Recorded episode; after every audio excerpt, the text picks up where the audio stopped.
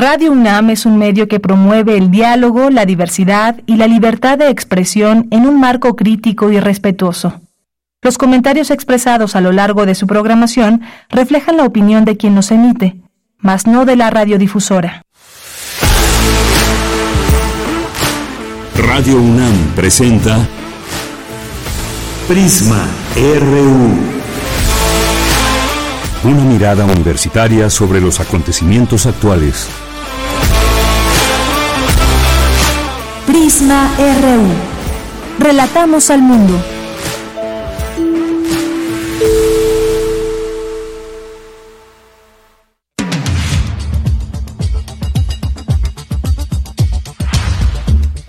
¿Qué tal? Muy buenas tardes. Muchas gracias por acompañarnos. Ahora sí, llegamos, miren, rayando, pero aquí estamos.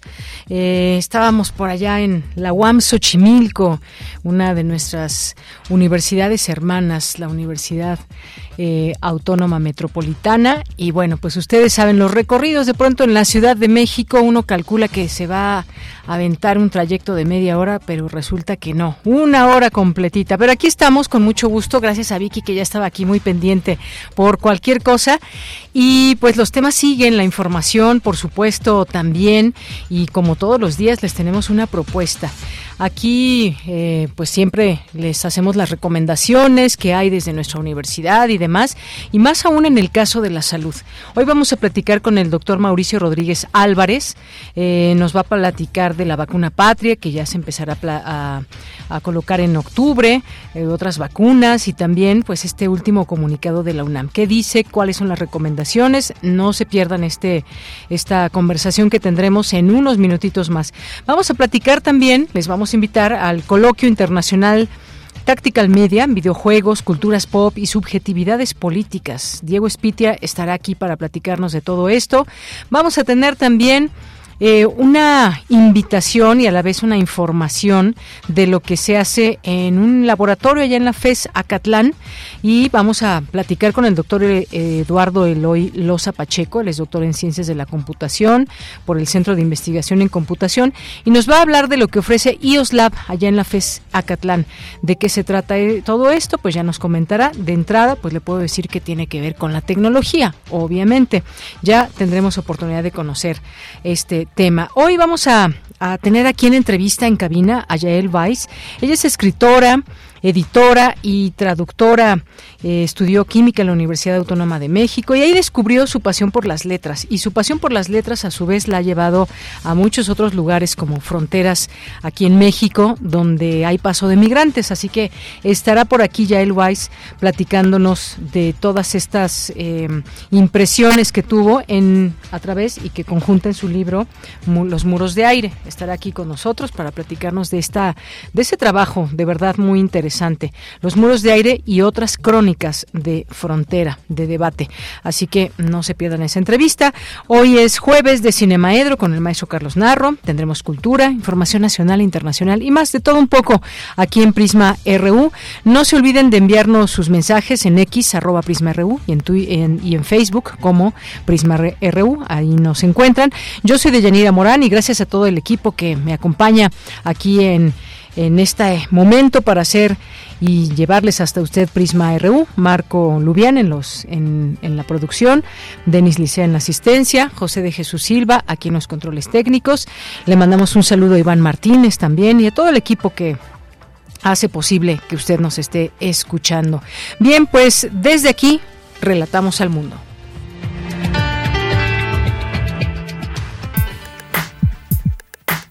Relatamos al mundo.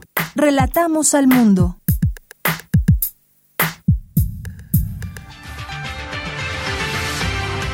Y yo soy Deyanira Morán y les saludo con mucho gusto en este 14 de septiembre. Mañana día feriado para muchos en la SEP, no, casual, raramente. Bueno, por lo menos en muchas escuelas no, no sé, en otras sí, en la UNAM sí, pero bueno, ya nos adentramos para festejar las fiestas patrias. En la información universitaria encabeza el rector Enrique Graue la ceremonia de inauguración del Centro Alterno de Monitoreo del Servicio Sismológico Nacional. Presentan el libro Uruchurtu, el regente de hierro. Su autor, Manuel Perlo Cohen, indicó que encuentra la existencia de una leyenda que persiste en torno al gobernante de la Ciudad de México con mayor permanencia. En la información nacional, esta tarde, Delfina Gómez tomará protesta como gobernadora del Estado de México. Ayer reveló los nombres de los miembros que conformarán su gabinete y que la acompañarán en la administración estatal. El presidente Andrés Manuel López Obrador rechazó las exigencias de Morena en la Ciudad de México para demoler la casa de Xochitl Galvez. Llamó a evitar campañas de linchamiento.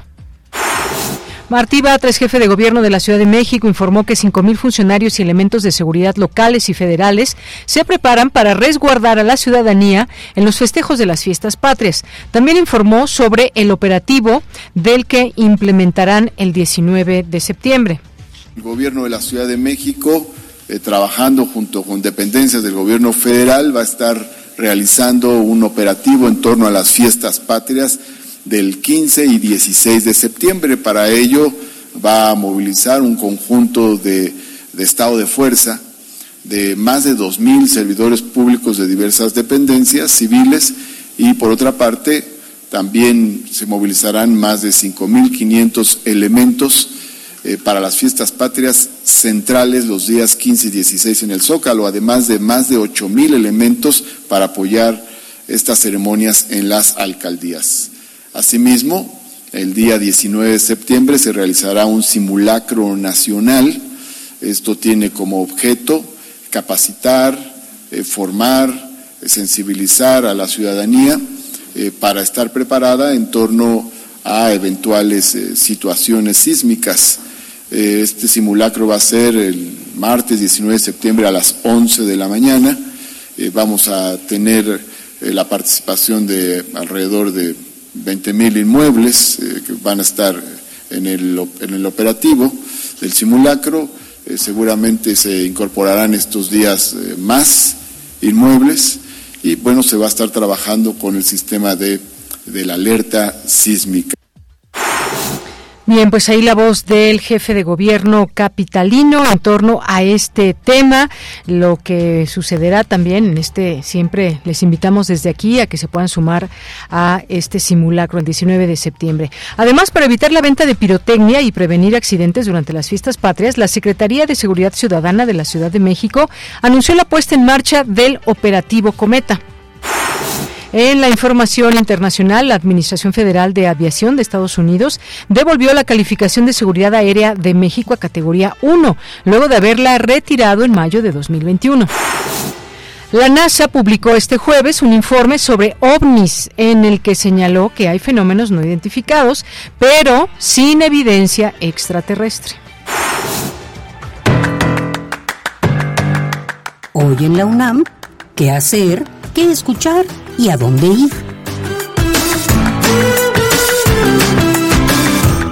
Hoy es jueves de Gaceta UNAM y en su portada nos presenta el tema Noctambulismo.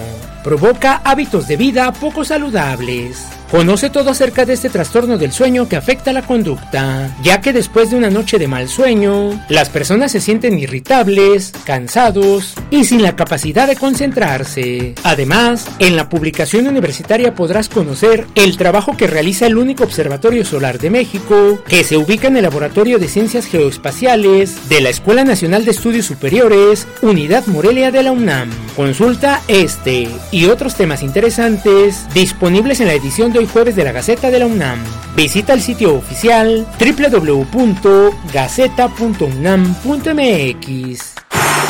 No te puedes perder una emisión más de la serie radiofónica Revista de la Universidad. El programa de hoy se titula Extraterrestre, Ufomanía y Representación. Elvira Lisiaga y Augusto Quevedo, ilustrador y seguidor del tema alienígena, abordan el asunto desde las teorías de la conspiración, pasando por lo cómico y hasta el subtexto de la otredad, como lo alienígena en el marco de la cultura capitalista occidental. La serie radiofónica Revista de la Universidad se transmite todos los jueves por el 96.1 de frecuencia modulada, en punto de las 16 horas después del corte informativo. En conmemoración del centenario del nacimiento de Raquel Tibol el próximo mes de diciembre y del 70 aniversario de su llegada a México, nuestra emisora ofrece al público una selección de programas de la serie Museos en el Aire, que la maestra realizó en Radio UNAM durante 10 años, con comentarios y análisis críticos sobre las artes plásticas y la museografía. El programa de hoy se titula Museo de Arte Mexicano, Sala Gabriel Fernández Ledesma. La serie radiofónica En Recuerdo de Raquel se transmite todos los martes y jueves en punto de las 17 horas por la frecuencia universitaria de Radio UNAM 96.1 de FM. Hoy no te puedes perder la función de teatro Melodía de la Existencia, bajo la dirección de Luis Chapital. Este es el encuentro del poeta Ramón López Velarde y el pintor mexicano Saturnino Herrán, quienes dialogan sobre su vida, la sensualidad, el despliegue pictórico y la sexualidad. Asiste a la función que se llevará a cabo hoy, en punto de las 20 horas, en la sala Julián Carrillo de Radio UNAM. La entrada es libre y el aforo limitado.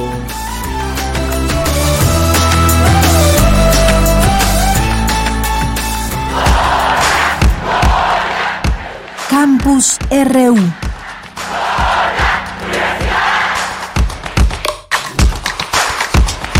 Bien, entramos a nuestro campus universitario de este día 14 de septiembre. Me enlazo con Cindy Pérez Ramírez. Presentan el libro Uruchurtu, el regente de hierro de Manuel Perlo Cohen. ¿Qué tal, Cindy? Muy buenas tardes.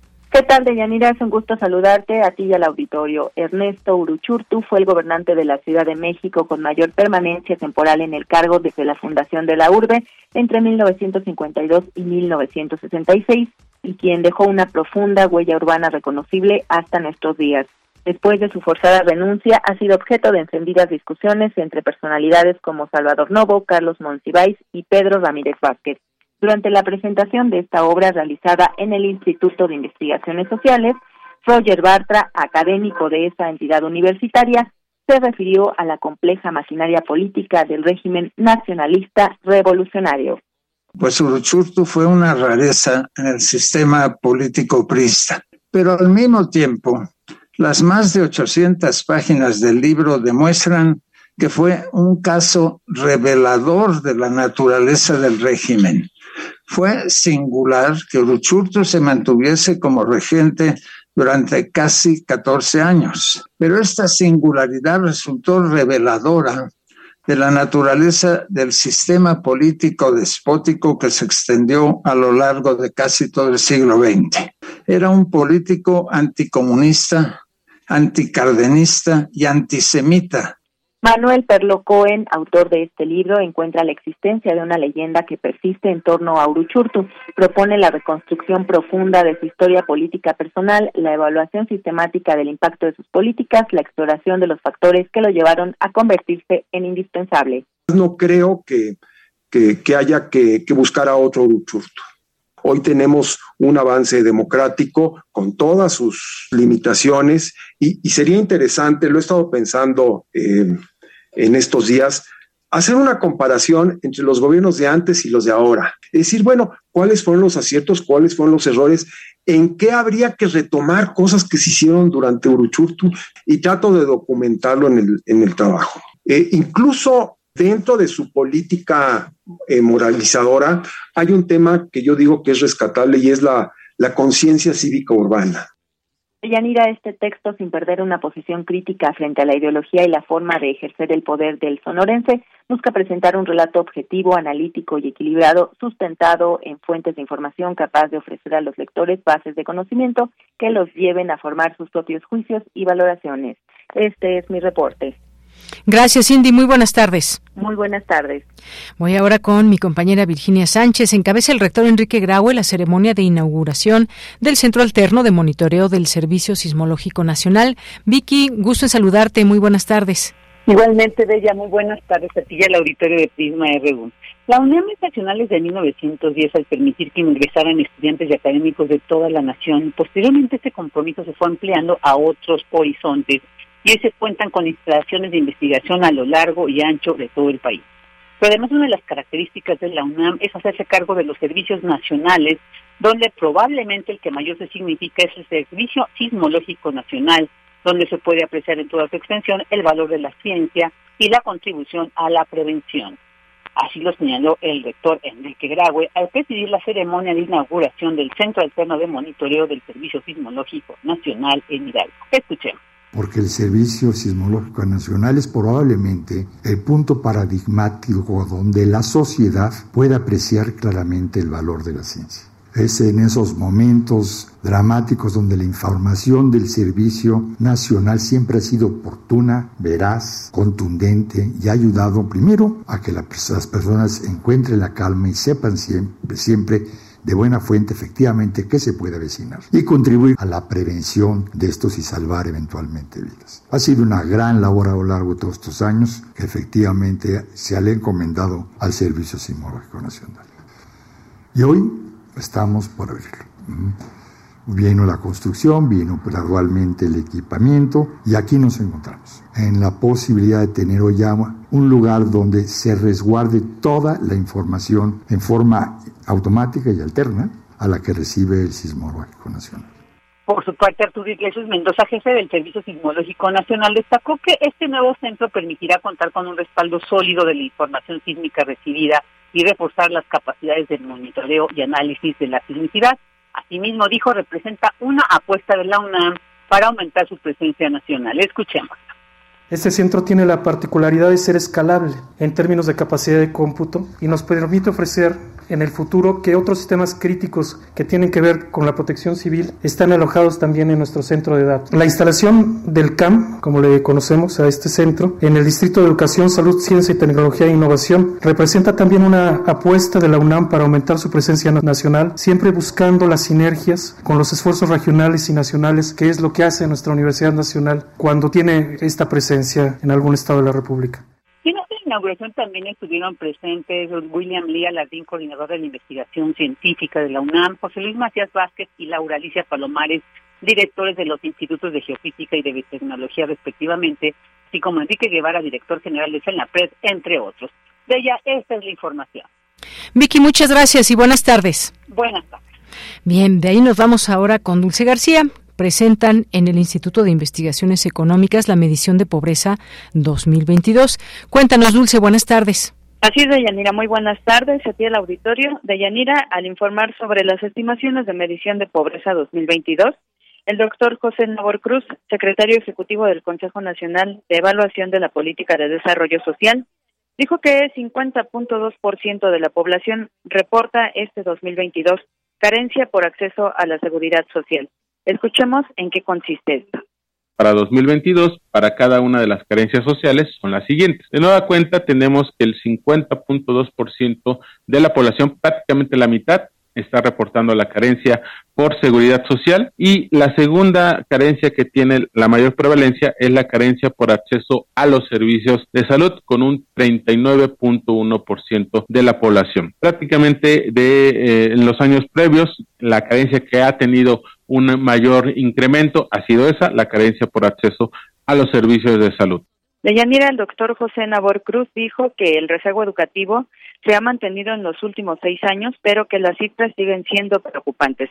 Escuchemos estas cifras de rezago educativo. Rondamos en el agregado, 19.2% de la población reporta esta carencia, pero vemos que la población de 3 a 21 años que no asiste a la escuela y no cuenta con educación obligatoria es de alrededor del 15.9% de ese grupo etario que no está asistiendo a la escuela. Obviamente tenemos una asistencia cercana al 98% en preescolar y primaria, pero cuando damos el paso a secundaria y de secundaria a media superior, pues vamos perdiendo asistencia regular a esos a esos niveles educativos.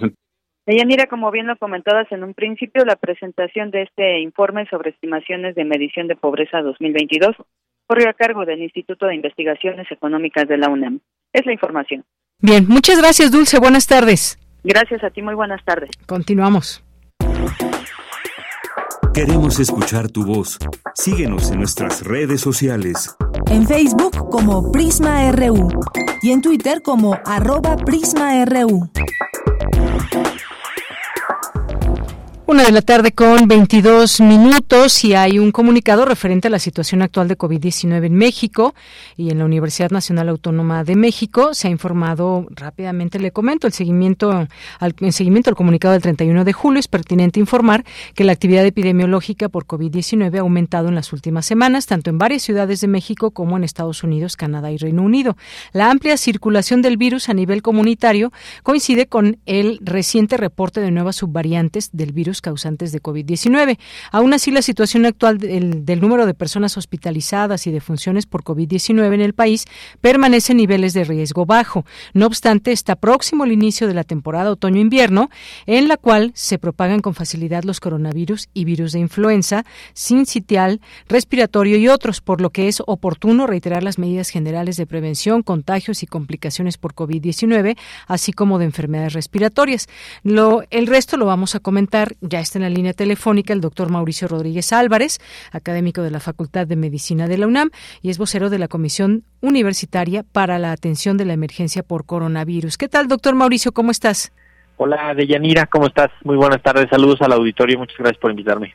Muy bien, pues estamos bien, muchas gracias. Aunque fíjate, ya he visto que comenzamos de nuevo a usar más el cubrebocas, en algunas escuelas sí. incluso ya se volvió obligatorio. ¿Qué es lo que has visto en estas últimas semanas? Sí, pues mira, justamente el, el sentido del comunicado es eh, pues advertir que continúa la actividad de COVID, que es un, eh, una situación que no pues no va a desaparecer y hay que estarla monitoreando. De hecho, en el mes de agosto hubo prácticamente el doble de casos que en el mes de julio. Y esto lo sentimos cerca, ¿no? Vemos amigos, familiares, colegas, compañeros eh, que están con contagios uh -huh. ellos mismos, ellas o cerca, ¿no? Este, y eso pues es un fenómeno que, que está avanzando más y al mismo tiempo en Canadá, en Estados Unidos, en el Reino Unido reportan situaciones un poquito más fuertes con hospitalizaciones y con, con escuelas cerradas y discutiendo si volver a poner el cubrebocas generalizado y eso. Entonces, pues simplemente es una, una, un amable recordatorio de que hay que interrumpir la transmisión del virus en la comunidad uh -huh. y cuidarnos sobre todo en las situaciones donde el riesgo sea más alto. Claro, esto es importante mencionarlo y recordarles que en lugares cerrados y demás, lo que ya sabemos, sí. pero que de, pronto dijimos ya no quiero usar el cubrebocas, ya lo sacamos de nuestro de nuestros elementos diarios, pero hay que regresarlo por cualquier cosa, sobre todo porque sí, hay... viene la temporada pues un poco más fresca. Exacto, hay que traerlo ahí uh -huh. a la mano y, y lo que decimos es saber primero, en los que no estén vacunados, pues eso sí que consideren usarlo, ¿no? Porque uh -huh. su riesgo es mayor.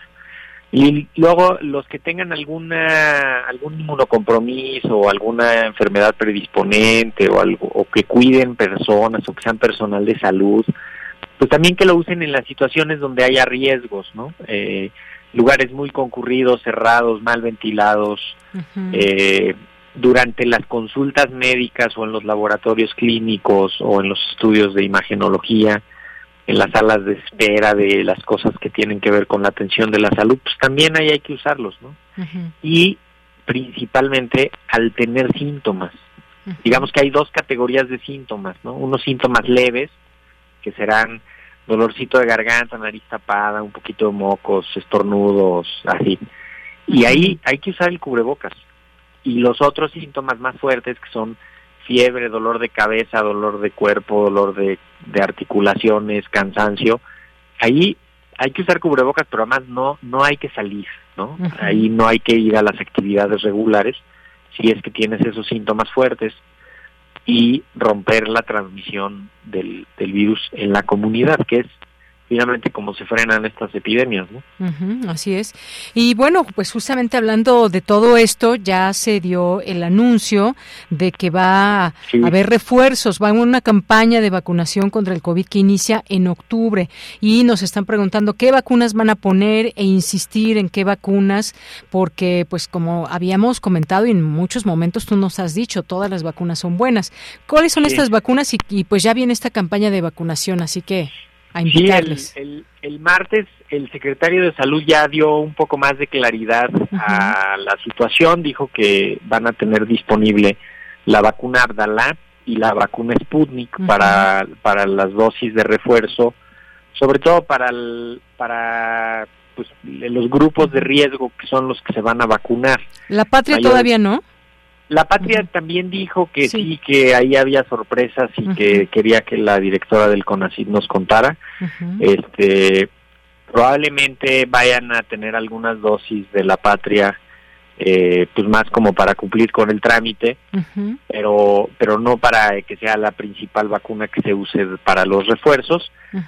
Es una es un esquema de vacunación muy parecido a lo de influenza, eh, mayores de 60, embarazadas, personas mayores de 18 con comorbilidades y personal de salud. Eh, a los menores de 5 no se les pone esta vacuna, que a diferencia de la de influenza que sí se les pone. Entonces, pues va a ser una, una vacunación ahí concurrente, ¿no? Como a la par la vacuna de influenza y la vacuna de, de COVID. Eh, las cuentas no terminan a mí de cuadrarme porque tendrían que estar pensando como en, no sé, como en 45 o si no es que 50 millones de dosis, ¿no? Que se necesitarían para todos estos grupos que son pues los que tengan eh, imagínate, adultos con comorbilidades, que sea obesidad, diabetes, hipertensión o alguna otra cosa así relevante, pues deben de ser que como 20 o 30 millones de personas este, más 15 millones de los mayores de 60, más 2 millones de embarazadas, más el personal de salud que seguimos sin saber cuánto es. Entonces, por ahí hay que hacer un uso racional de esta vacuna. No todo mundo la necesita, eso es importante que quede claro. Si ya tienes tres dosis y no perteneces a ninguno de estos grupos, pues no, no te vayas a vacunar. Este, no es necesario que te, que te pongas esta, hay que darle prioridad a los grupos de mayor riesgo y las vacunas están pensadas para prevenir la enfermedad grave y la muerte. Y hasta ahorita todas las vacunas, sin importar la marca o el modelo, han servido para eso. Entonces también hay que tener ahí la confianza de que con Abdalá, con Sputnik, vamos a lograr ese objetivo que es el de prevenir la enfermedad grave y las defunciones por COVID. Así es, y seguir en esta dinámica de estas son las vacunas que hay y que son buenas, porque estaba leyendo también que Rusia pide a la Organización Mundial de, de la Salud el registro de esta vacuna Sputnik, que pues eh, esta vacuna que junto con la Abdala, que en algún momento pues hay quienes les hacen el feo, ¿no? Sí, de hecho es más un asunto ideológico, porque una de Cuba y otra eh, Exacto, no son las socialistas, las vacunas comunistas.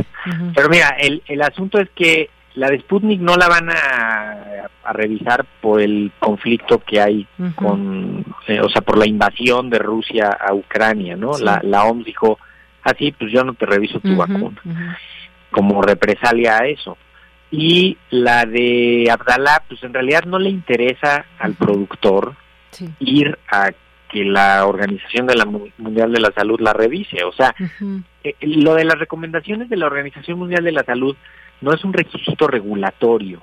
Para eso están las autoridades regulatorias en cada país, ¿no? Entonces, para para ir con la Organización Mundial de la Salud a que te recomiende tu vacuna, pues tienes que tener unos planes comerciales diferentes que los de los que tiene la vacuna Abdala y la vacuna soberana y eso, ¿no? Entonces, probablemente en un tiempo van a terminar los trámites, tampoco tienen capacidad de hacer todos esos trámites que pide la organización. Para eso está la, la COFEPRIS.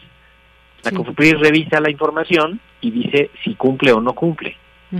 Y hasta ahorita es la misma COFEPRIS la que ha revisado la vacuna Pfizer, la vacuna Sputnik, la vacuna Cancino, la vacuna de Moderna, o sea, de pronto pareciera que entonces habrá una COFEPRIS buena y una COFEPRIS mala, pues claro que no, o sea, es la autoridad regulatoria y si las vacunas cumplen lo que se requiere, pues pasan y se pueden usar. Y tan es así que todas han cumplido, no ha habido ningún problema con su uso y todas han funcionado para evitar la enfermedad fuerte y la y la muerte por COVID. Pues sí, efectivamente es importante mencionarlo. Ya la COFEPRIS aprobó estas vacunas, así como algunas otras, y por lo pronto esta campaña de vacunación empieza solamente para las personas adultas mayores de 60 años, lo que decías, embarazadas, personas menores de 55 con comorbilidades no controladas y el personal de salud. Esperemos y seguramente habrá después una campaña para el resto de la población. Eh, no, no, no, no lo creo. No. Porque, no, no, no. La, porque la Organización Mundial de la Salud y, está diciendo que hay que enfocarse en los grupos de mayor riesgo. De hecho, lo que está haciendo Estados Unidos está mal porque pues ponen el mal ejemplo de, que todo el mundo, porque no es necesario volver a vacunar a todo el mundo. Eso ya lo hicimos, ya estamos en otro momento. Ya cambiaron los virus, ya cambió el perfil de la enfermedad la gravedad, la susceptibilidad de la población es diferente. Entonces, no es necesario hacer ese esfuerzo de vacunación de toda la población, no es no es conveniente, pues. Entonces, hay que enfocarse en los grupos de riesgo y ahí a cubrir eso sí cubrirlos al máximo que se pueda para que para que pues no vayan a ser afectados y mientras tanto frenar la transmisión del virus en la comunidad, que ese es el otro punto que tenemos que, concentrarnos. Por eso el comunicado dice, cuídense, eviten contagiar y, y, pues vamos entrando hacia la recta final del año, que es el otoño y el invierno, donde siempre aumentan estas enfermedades. No habíamos tenido ola de verano. Sí. Entonces, lo que estamos viendo ahorita es una actividad epidémica de finales de verano, que pues lo mejor sería detenerla tantito para luego ya en el otoño tener algo tener algo más pero pues por lo pronto la situación sigue siendo de bajo riesgo. Sí. Simplemente hay que mantener la, la información y la y la comunicación. Y justamente te preguntaba doctor porque nos nos están preguntando aquí en redes que si se podría vacunar a alguien que no se vacunó y no es de riesgo. Sí, claro, justo. Los que no se han vacunado, eso sí vayan y busquen ponerse, aunque sea una dosis de vacuna. Sí, eso sí. Ahí está la respuesta aquí a Y otra que seguro preguntarán, los que allá preguntaron, de ¿se puede poner al mismo tiempo que la vacuna de influenza? Sí, sí se puede.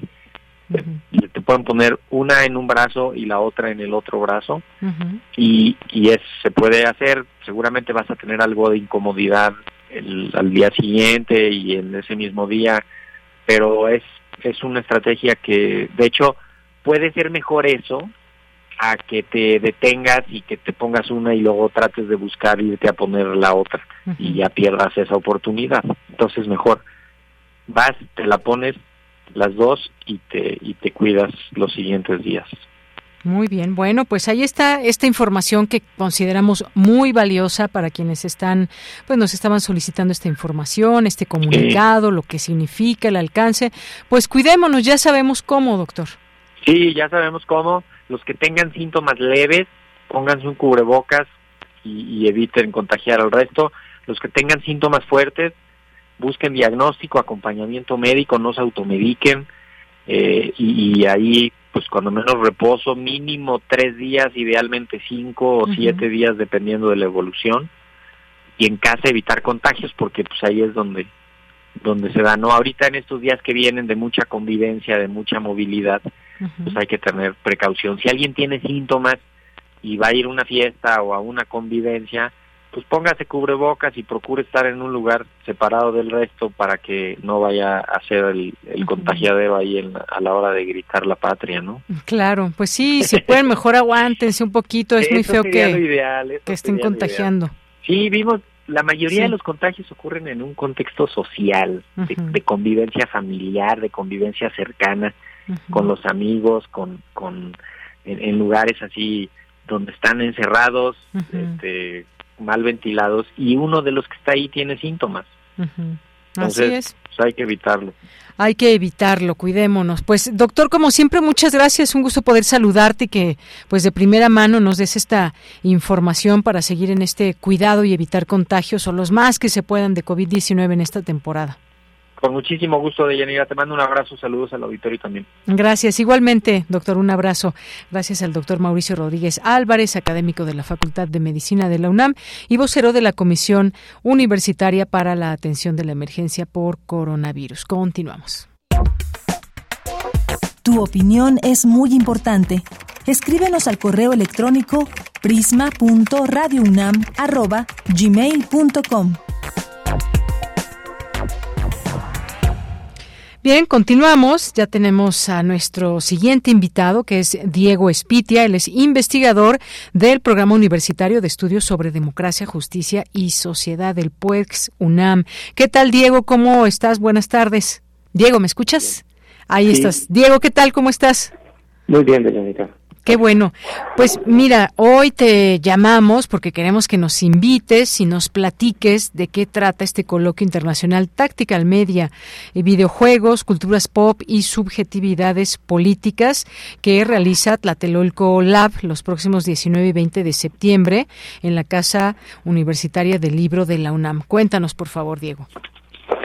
Sí, pues eh, justamente el, el Tsunami y el Tlatelolco estamos organizando este coloquio internacional para hablar acerca de los tactical media, que es como un concepto mm, relativamente nuevo que fue acuñado por el investigador neerlandés Gert Lodnik.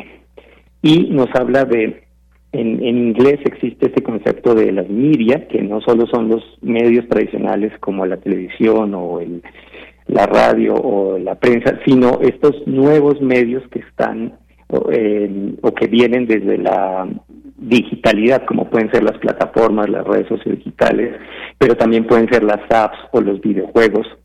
Y resulta que detrás de todos estos medios siempre hay estrategias que buscan, por ejemplo, orientar hábitos o orientar estilos de vida o hacer eh, énfasis en las percepciones o en las emociones que nosotros tenemos. Entonces, eh, resulta que en este como ecosistema mediático y detrás de estas estrategias aparecen muchas manifestaciones eh, que eh, pueden ser de carácter artístico o que pueden ser expresiones de culturas populares y que están ahorita en todo lado, ¿no? Las plataformas, los videojuegos los tenemos en todo lado. Entonces, es necesario hacer estudios o para estudiar estos, estos nuevos medios, estas nuevas eh, plataformas, videojuegos, aplicaciones, se necesitan enfoques interdisciplinarios y multidisciplinarios para podernos, eh, para poderlos entender correctamente. No podemos ya como se hacía antes de vamos a analizar cine independientemente de lo que pasa en, o, o cómo el cine afecta a la sociedad, o vamos a analizar medios de las maneras tradicionales. Se necesitan esos nuevos enfoques. Y justo pues la idea del coloquio es que mm, se reúnan eh, expertos, investigadores en estos campos y nos expliquen a, pues a todas las personas que nos acompañan eh, sobre este, este, estas tácticas y estas maneras de entender a estos nuevos medios. Pues sí, efectivamente, entender estos nuevos medios que, ya, que nos, están escuchando, que pues bueno, pueden ya quizás empezarse a interesar por todas estas temáticas. ¿Quiénes participan o cuáles son más o menos esos, esos perfiles? Porque veo que pues videojuegos, videojuegos es una amplia gama de posibilidades y demás. Esto de las culturas pop o las subjetividades políticas, no sé si nos puedas compartir algunos de los invitados y cómo va a ser esto, si en módulos, a partir de qué hora o cómo va a ser este este, este coloquio?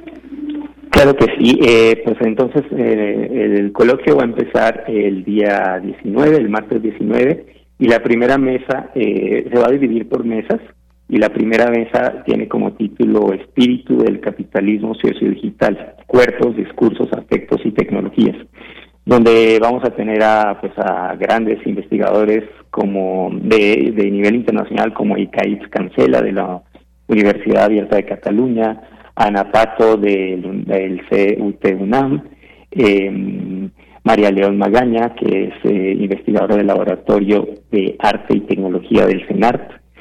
Eh, luego, pues, viene el simulacro, donde debemos seguir las recomendaciones de las autoridades. Donde nos toque el simulacro, ¿no? correcto. Y luego entonces tenemos esta mesa de videojuegos, poder y entretenimiento, donde están, por ejemplo, diseñadoras de, o de videojuegos o que como Eurídice Cabañez o investigadores como José Alberto Sánchez. eh, luego tenemos una tercera mesa el día martes, que es una mesa sobre muy interesante sobre TikTok y el streaming de videojuegos. Ah, qué bien. Donde nuevamente tenemos a grandes investigadores de estos fenómenos, de mm, tanto nacionales como internacionales, del Real Melbourne Institute of Technology o de aquí mismo del Tecnológico Monterrey, por ejemplo. Y el día 20 eh, tenemos una conferencia virtual con eh, la persona que acuñó este este concepto de los tactical media, Geert Lopnik. Mm. Él es eh, el fundador del Institute of Network Cultures en, Holanda, Países Bajos, perdón, y pues nos va a dar de primera mano todas las conceptos y todas las explicaciones referente a los tactical media. Luego tenemos una mesa que se llama Comunidades Digitales, Fandoms, Cosplays, Cómics y Audiencias.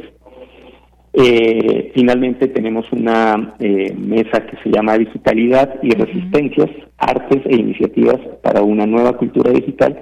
Y vamos a cerrar nuevamente con una conferencia de otro gran investigador, Ravi Sundaram, eh, quien ha trabajado también mucho en esto de los tactical media y cómo ciertas expresiones propias de este mundo digital, como pueden ser la piratería, eh, se pueden usar como eh, formas de resistencia.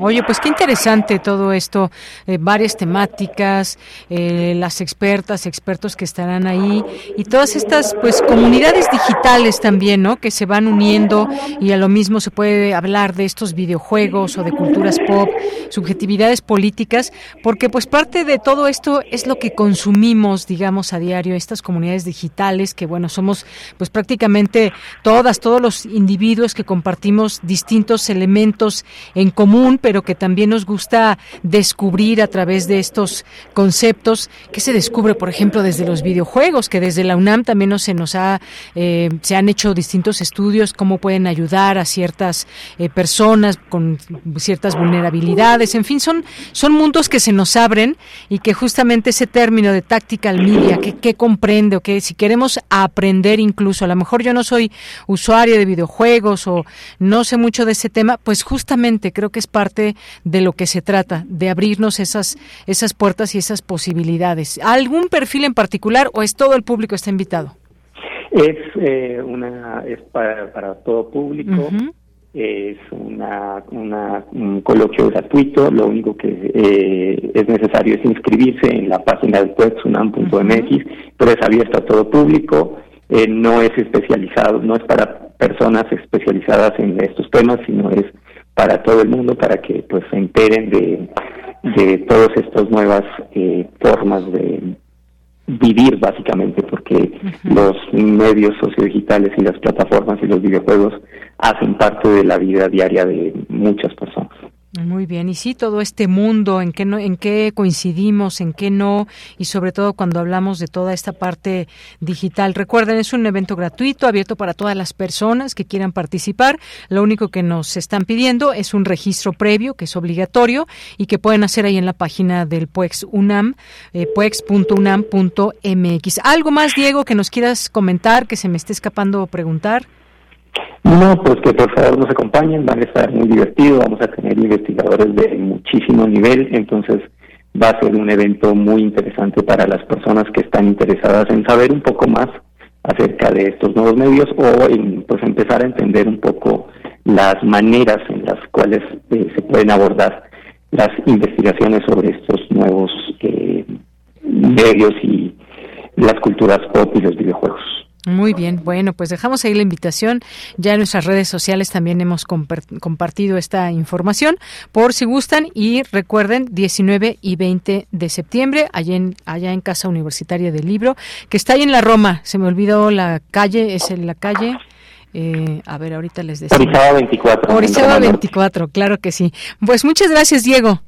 Un gusto y un saludo para todo el auditorio. Hasta luego, muy buenas tardes. Eh, Diego Espitia, investigador del Programa Universitario de Estudios sobre Democracia, Justicia y Sociedad del PUEX UNAM, que de pronto no llega, sabe llegar, pero se me olvidó. Es Orizaba 24, como él bien nos dijo, y por ahí les esperamos, ahí dejamos esta invitación. Continuamos. Queremos escuchar tu voz. Síguenos en nuestras redes sociales. En Facebook como Prisma RU y en Twitter como arroba PrismaRU. Y continuamos, vamos a platicar ahora de un laboratorio eh, allá en la FES Acatlán, que es el iOS o iOS Lab en FES Acatlán. Y para ello nos acompaña el doctor Eduardo Eloy Loza Pacheco, él es doctor en Ciencias de la Computación por el Centro de Investigación en Computación, cuenta con experiencia en el campo de la ingeniería de software, eh, inteligencia artificial, como aprendizaje de máquinas, reconocimiento de patrones, aprendizaje de máquinas, es administrador del Centro de Desarrollo de Aplicaciones Móviles de la FES Catlán. ¿Qué tal, doctor? Bienvenido, buenas tardes. Eh, hola, eh, muy buenas tardes. Eh, muchas gracias por el espacio. Em, sí, bueno, nosotros somos iOS Lab Manager del Centro de Desarrollo de Aplicaciones Móviles del iOS Lab. Y bueno, si me permites, te puedo platicar que em, somos un centro de desarrollo de aplicaciones móviles que se inauguró en el año 2018, eh, el 28 eh, de noviembre. Y bueno, somos parte eh, de un desarrollo institucional que se le conoce como PC Puma, que está dividido en tres aspectos, que es PC Puma Desarrollo para el desarrollo de aplicaciones, PC Puma Préstamo, cuyo objetivo es eh, prestar eh, equipos eh, dentro de la facultad y PC Puma Internet que busca dar em, desarrollo y accesibilidad al Internet en todos los puntos de nuestra facultad, no importa dónde nos encontremos. nosotros em, somos parte del brazo de, de Desarrolla, y formamos parte de una red de 12 laboratorios eh, eh, de entre instituciones eh, públicas y privadas a través de toda la República Mexicana. tres de ellos se encuentran en nuestra universidad. Y bueno, el, como bien mencionas, se encuentra en la Facultad de Estudios Superiores Acatlán. nos encontramos aquí en, en Aucalpan y estamos en el edificio A15, planta baja. Eh, te puedo eh, platicar que mm, a la fecha eh, pues hemos eh, impartido más de 50 talleres a toda nuestra comunidad interna de la universidad y externa. Mm, y bueno, dentro de los cursos que hemos impartido, primordialmente se enfocan en lo que es el, lenguaje de programación para las plataformas iOS, em, iPad OS, Apple Watch eh, OS, eh, Apple em, CarPlay y bueno, todas estas eh, tecnologías. Y nuestros cursos principalmente son introducción a Swift, programación orientada a objetos, desarrollo de aplicaciones móviles. Em, y bueno, tenemos desarrollo de videojuegos, una nueva tecnología que está introduciendo eh, esta compañía que se conoce como Sud UI, eh, uso y manipulación de iPads, así como realidad aumentada, realidad eh, virtual y manejo del sistema operativo macOS, pues que muchos de nuestros alumnos es la primera vez que se encuentran con esta tecnología. y bueno, también somos partners para desarrollar eh, aplicaciones eh, de inteligencia artificial. Eh, ahorita nada más te puedo platicar que estamos desarrollando una, estamos colaborando en las pruebas de una aplicación de inteligencia artificial este, de esta compañía de tecnología que te he mencionado. y también estamos realizando talleres de diseño de aplicaciones utilizando la tecnología Figma. Muy bien. El objetivo eh, de todo esto es porque nos gustaría invitar a toda la comunidad universitaria eh, y el público en general eh, para participar en estos cursos. vale la pena mencionar que son gratuitos y que vamos a que damos una constancia con valor curricular. Y bueno, uno de los objetivos en los que nosotros eh, entre, hacemos eh, todo esto es precisamente por el compromiso eh, social que tiene la universidad. Muy bien, bueno, sí.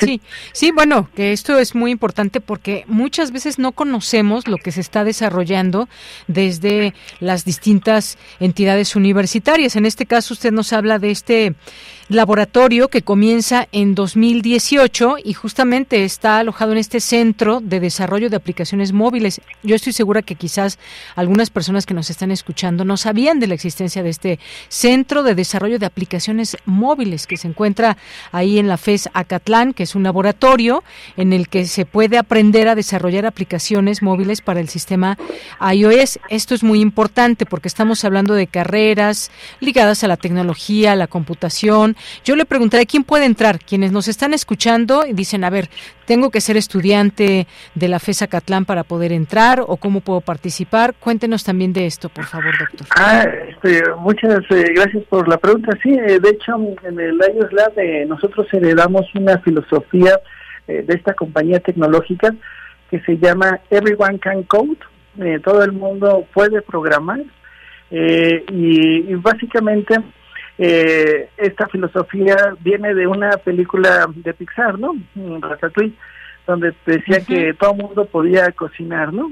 Sí. Eh, pero en realidad, eh, al final, la moraleja de, de la película y de la historia es que sí, todo mundo puede cocinar y todo mundo puede programar, pero solamente los que le echen todas las ganas, eh, todos los kilos, se van a poder desarrollar pueden programar. Mm, hemos tenido alumnos eh, que han sido pedagogos, eh, médicos eh, de derecho, comunicólogos, relaciones internacionales. Hemos tenido de todas las carreras y todos ellos han aprendido a, programar, mm, porque una de las citas de nuestro de uno de los tecnólogos más famosos que es Steve Jobs nos decía que ah, eh, inevitablemente mm, todos vamos a tener que aprender a programar debido a eh, la, la, importancia y, la significación de todas nuestras labores.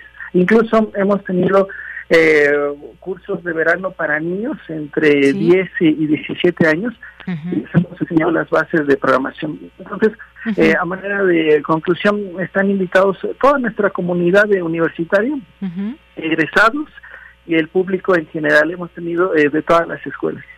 Muy bien, bueno, esta es una opción también para las más, los más jóvenes que también puedan entrar y empezar a descubrir todo este lenguaje, ¿no, doctor? Porque es todo un lenguaje el que se maneja y entender cómo funcionan estas aplicaciones, porque normalmente luego bajamos aplicaciones que no sabemos ni quién las hizo y demás, y de pronto por lo menos entender qué significa o cómo se construye una aplicación.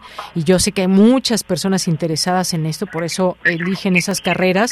Pues ahí está una opción que se nos abre a partir del CEDAM y que eh, pues en este laboratorio pueden aprender. Ahí les dejamos ya en nuestras redes sociales, déjenme decirles el link directamente de este laboratorio para que pues puedan conocer. Estaba viendo aquí que están también en todas las redes sociales, están en Facebook, Instagram, Twitter para que puedan también conocer ahí eh, de qué tratan estos cursos, talleres, el Open Lab, que es, es, otra modalidad. Cuéntenos también de esto, doctor. Ay, ahí le escuchamos muy lejos, doctor. Ahí. ahí. me escuchan. Sí, ya. Este, sí, eh, el Open Lab es una modalidad de que cualquier em, alumno, cualquier estudiante que tenga tiempo libre eh, puede entrar a, a, tomar cursos de manera eh, individual, eh, porque tenemos los eh, libros de Apple Education que están formados para un aprendizaje autónomo. Además, en este caso tenemos mentores, que son nuestros chicos expertos en, en programación en SUB, que les pueden em, ayudar a programar de motus propio. Y de hecho hemos tenido incluso maestros em, de derecho y de muchas eh, eh, escuelas que han venido aquí y han empezado a programar su propia aplicación en su en sus tiempos libres. Entonces, este es un espacio para eh, toda la universidad y para todas las carreras. Muy bien, pues ahí está. Para todas las carreras, dijo además, ¿verdad? Sí, así es para todos. Incluso hemos invitado a empresas a colaborar en el desarrollo y bueno, todas las empresas que estén interesadas a colaborar con nosotros eh, son bienvenidas. Perfecto, pues doctor, nos abre un panorama también importante de saber qué se hace desde nuestra universidad, desde el CEDAM y bueno, también estaba leyendo en esta misma página que pueden hacer su servicio social en este Centro de Desarrollo de Aplicaciones Móviles, así que se pueden postular como candidatos en este proceso que se lleva que se lleva a cabo para que pues desde ahí se pueda aprender. Así que no hay pretexto si, quieren, si ustedes quieren conocer más de las aplicaciones, cómo se hacen y demás. Así que muchas gracias, doctor, y muy buenas tardes. Muchas gracias. Nos estamos viendo. Gracias por el espacio.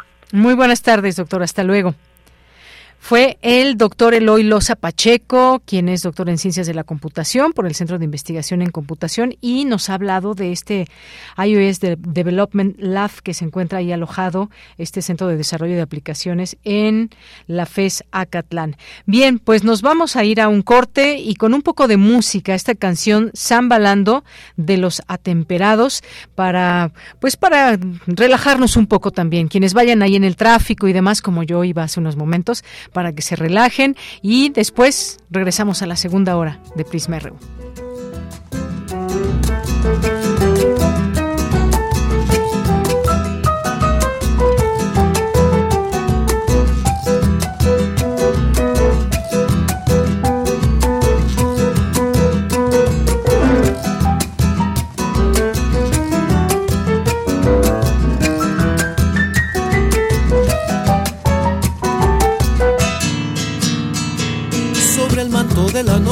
Está la luna chispeando.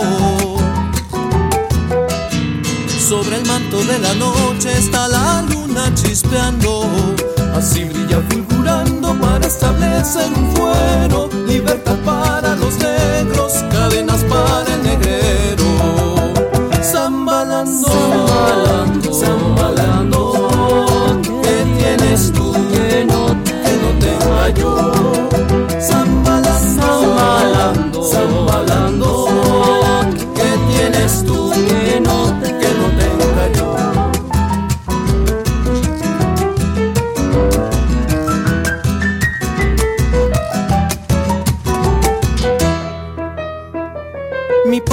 Siendo tan pobre dejó una herencia fastuosa. Mi padre siendo tan pobre dejó una herencia fastuosa. Para dejar de ser cosas dijo con ánimo entero, ponga atención mi compadre, que vienen nuevos negreros. Zambalando, zambalando, zambalando, ¿qué tienes tú no, que no tenga yo?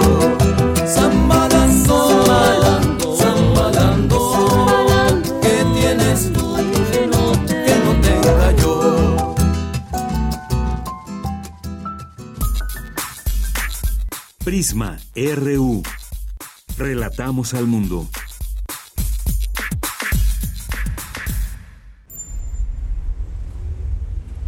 XEUN 96.1 de frecuencia modulada. 860 de amplitud modulada.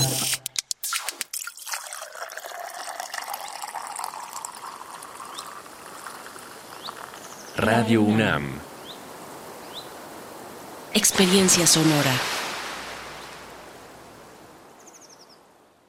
El INE garantiza que todos los partidos políticos nacionales cuenten con financiamiento público equitativo para realizar sus actividades ordinarias y de campaña. Este financiamiento es aprobado cada año y se otorga mensualmente con base en fórmulas establecidas en nuestra Constitución. Para conocer las cantidades otorgadas a cada partido, consulta INE.mx. INE. Maestra, maestro, recuerda que prevenir es proteger. ¿Cómo te sientes? ¿Quieres platicar? No, gracias, estoy bien.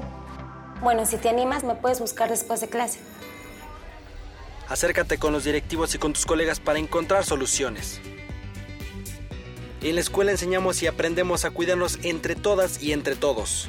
Juntos por la paz. Secretaría de Educación Pública. Gobierno de México. Recordamos a todos Para mí, mi primera impresión de México es muy hermosa porque el piloto nos dio vueltas encima de la Ciudad de México y era de noche. Era como llegar a otro planeta, ¿no? O sea, ya no estás preso, estás libre, estás libre. Y ahí como que me dijo, oh, sí es verdad. A caminar por reforma, en 1973, que no te puedo explicar lo que era eso, maravilloso. Bueno, como periodista en México yo conocí lo que eran los cafés, la Real Bohemia. Ir a ver a la Sinfónica de la UNAM fue un total renacimiento. No me fui, me llevaron. Una aproximación al exilio chileno en México desde las segundas y terceras generaciones. Continúa ahora el episodio 2. México. Lunes 18 de septiembre, 5 de la tarde, por el 96.1 FM. Radio UNAM, Experiencia Sonora.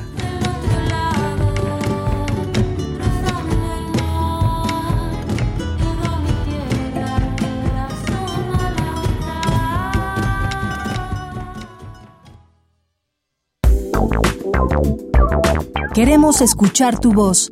Síguenos en nuestras redes sociales. En Facebook como Prisma RU y en Twitter como arroba PrismaRU.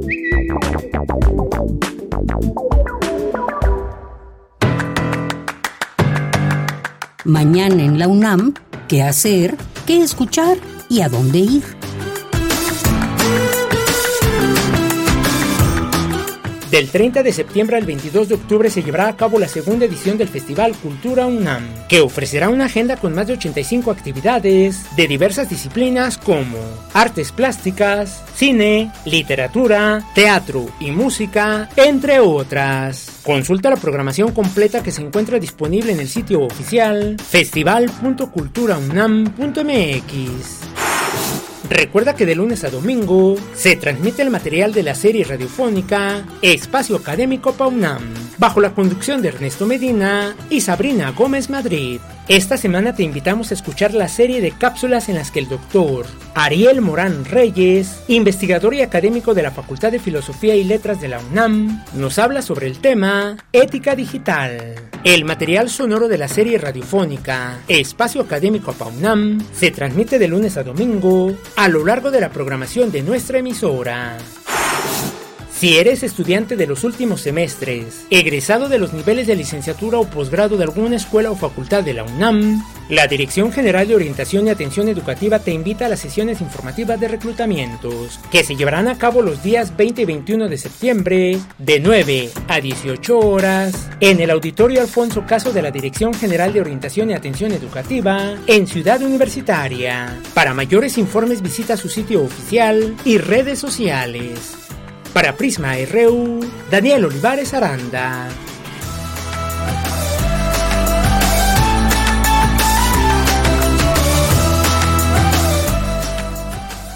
Bien, estamos de regreso en la segunda hora de Prisma RU. Siempre un gusto que estén por aquí, sintonizados en el 96.1 de FM y que nos escuchen, puede ser también a través de www.radio.unam.mx, puede ser que también nos escuchen en alguna de las plataformas para escuchar la radio. Les mandamos muchos saludos, siempre es un gusto saber que están aquí. Ya mañana cuéntenos, nos decía por ahí alguien ayer, yo me voy a quedar encerrado en mi casa, no me gusta estar en estas fiestas donde luego hay gente que se pone muy impertinente. Cuéntenos qué van a hacer y sobre todo si van a cocinar, cuéntenos quién quita y les copiamos un poco sus recetas o que nos manden alguna receta. Van a hacer pozole, de qué estilo, tinga, que también se estila, pues obviamente acompañado de alguna bebida, eh, si su tequilita, su cerveza, lo que sea. Cuéntenos, cuéntenos qué van a hacer para, para entre todas y todos generar ideas, quienes todavía no tenemos muy claro. Yo me pensaba aventar por los chiles en nogada, pero sé que es mucho trabajo y mucha y demás.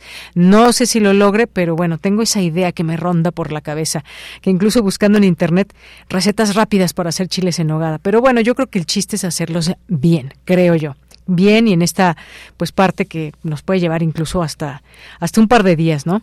Bueno, pues muchas gracias aquí a quienes nos escriben a ver qué nos están diciendo por aquí. Jorge Morán Guzmán nos dice saludos en vísperas de las fiestas patrias. Em, para todos y todos. Gracias, Jorge, muchas gracias. Nos dice César, la entrevista de ayer con el maestro Javier Rosas, una muestra firme de alta calidad y competencia de la carrera de Matemáticas Aplicadas y Computación.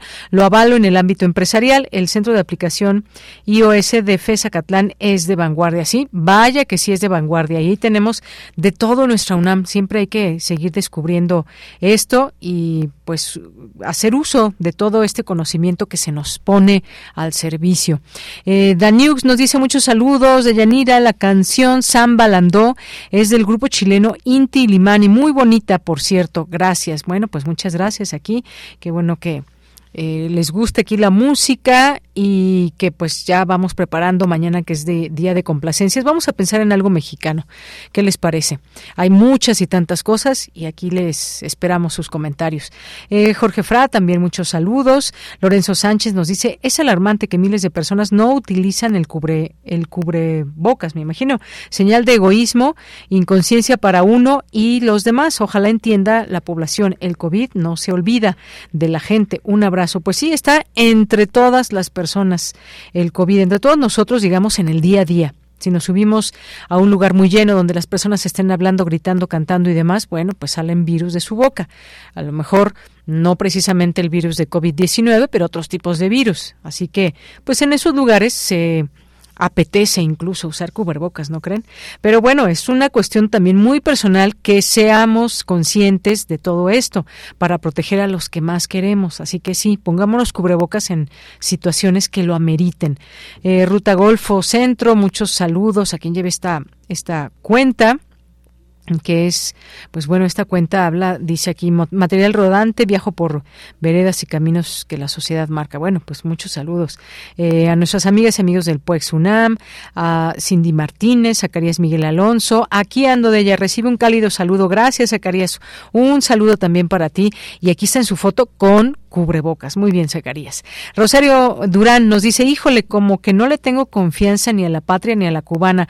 Rosario, no seas así. Ya nos dijo los doctores, los quienes son expertos y expertas en todo eso, quienes han estado laborando en la vacuna patria, esta vacuna también cubana, la Abdala que se puso en toda Cuba, eh, eh, la vacuna Sputnik, en fin, confiemos en que son buenas vacunas. Y además es lo que hay y creo que eh, como dicen, no es bueno si tenemos la posibilidad no ponernos ninguna.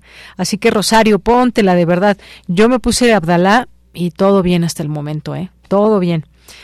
No tengamos esa cuestión aquí de pronto ideológica, como nos decía el doctor el doctor Mauricio Rodríguez.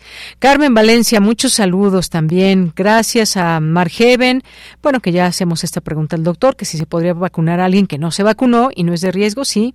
Eh, le deseamos mucha suerte. Román Hernández García también, Rosario. Si muero de congestión pozólica, díganle al pan de muerto que lo amo. Muy bien, Rosario, muchas gracias. Gracias también por aquí a David Castillo Pérez.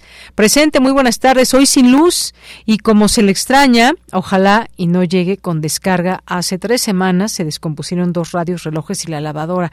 No, hombre, pues qué terrible todo esto. Ojalá que, pues sí, tengas luz, David Castillo, y que ya no pasen esos apagones que de pronto pueden dañar los aparatos que tenemos en casa. Oscar Quintero, ¿cuál será el menú de hoy? Le preguntan por ahí, a ver, a Mario Navarrete, ¿cuál es el menú de hoy? Yo ya les di el menú informativo, ahora venga el menú de la comida. Viva México, felices fiestas, saludos amigos, feliz jueves, gracias Rosario, eh, gracias Mario Navarrete Real por aquí. Eh, muchos saludos y gracias aquí por, por los comentarios. Sí, veníamos de allá de, de la UAM Xochimilco, nos invitaron ahí a una ponencia de periodismo radiofónico en la era de las plataformas digitales. Y bueno, ¿qué más? ¿Qué más tenemos por aquí? Mario Navarrete, muchas gracias. César Soto, por acá faltó incluir una y difundir la conferencia de hoy de periodismo radiofónico. Muchas gracias.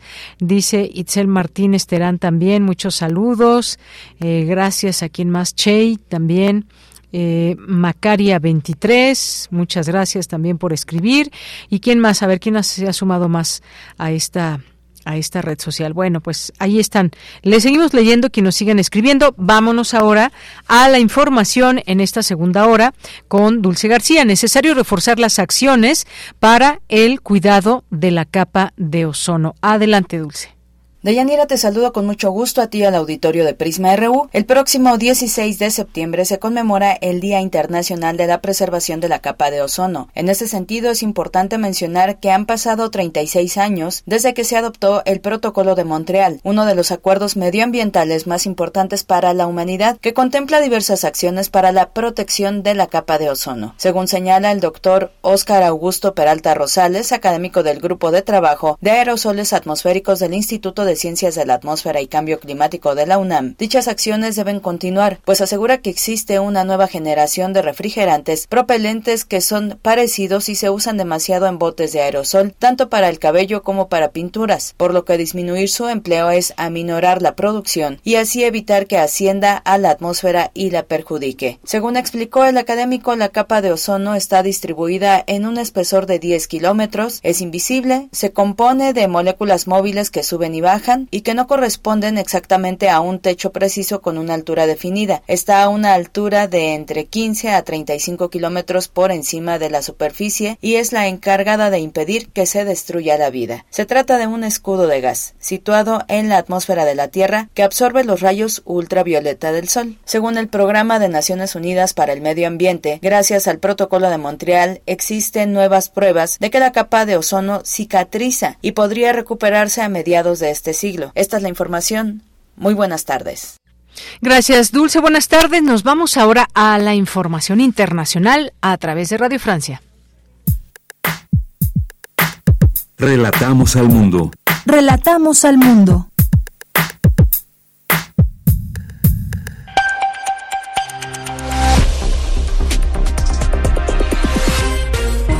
Bienvenidos al flash informativo de Radio Francia Internacional. Hoy es jueves 14 de septiembre. En los controles técnicos nos acompaña Mathieu Leroy. Vamos ya con lo más importante de la jornada. Danae Rivadeneira. Ucrania anunció que reconquistó la localidad de Andrivka al sur de la ciudad de Bakhmut en el frente oriental, uno de los ejes de la difícil contraofensiva dirigida por las tropas de Kiev desde junio. Por su parte, Moscú dijo que destruyó cinco drones navales ucranianos en el Mar Negro, varios drones aéreos en la anexada península de Crimea y en el oeste de Rusia sin que se reportaran víctimas. Rusia y Corea del Norte sellan sus lazos con un fusil. Vladimir Putin visitará Corea del Norte invitado por Kim Jong-un, que se encuentra en Rusia por segundo día de visita. Ambos países han acordado aumentar su cooperación, aunque por el momento no hay nada oficial sobre la entrega de armamento norcoreano a Rusia para apoyar su ofensiva en Ucrania. Sin embargo, especialistas piensan que ya hay evidencias de esta transferencia militar. Se complican las labores de rescate en Libia, donde las morgues no se dan abasto. Se habla de más de 10.000 desaparecidos tras las inundaciones en Derna, mientras el balance de los muertos aumenta, más de 3.800 según fuentes oficiales. La Comisión Europea anunció el envío de ayuda de Alemania, Rumania y Finlandia hacia Derna. En España sigue la incertidumbre sobre quién gobernará el país. El Partido Popular del aspirante a la presidencia, Alberto Núñez Feijó, se moviliza contra la posible amnistía de los líderes independentistas catalanes, que es una medida que las fuerzas independentistas exigen al actual presidente, el socialista Pedro Sánchez, a cambio de su apoyo para continuar al frente del gobierno. El Salón del Automóvil arrancó en Estados Unidos, pero a baja velocidad.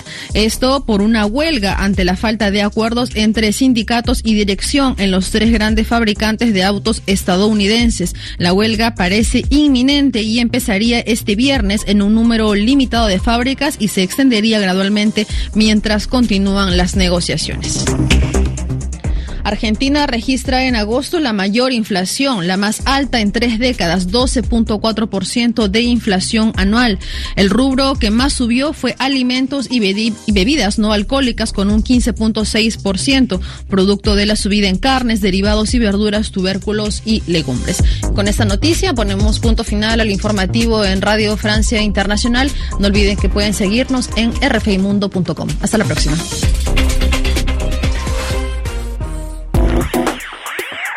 Queremos escuchar tu voz. Síguenos en nuestras redes sociales. En Facebook como Prisma RU y en Twitter como arroba PrismaRU.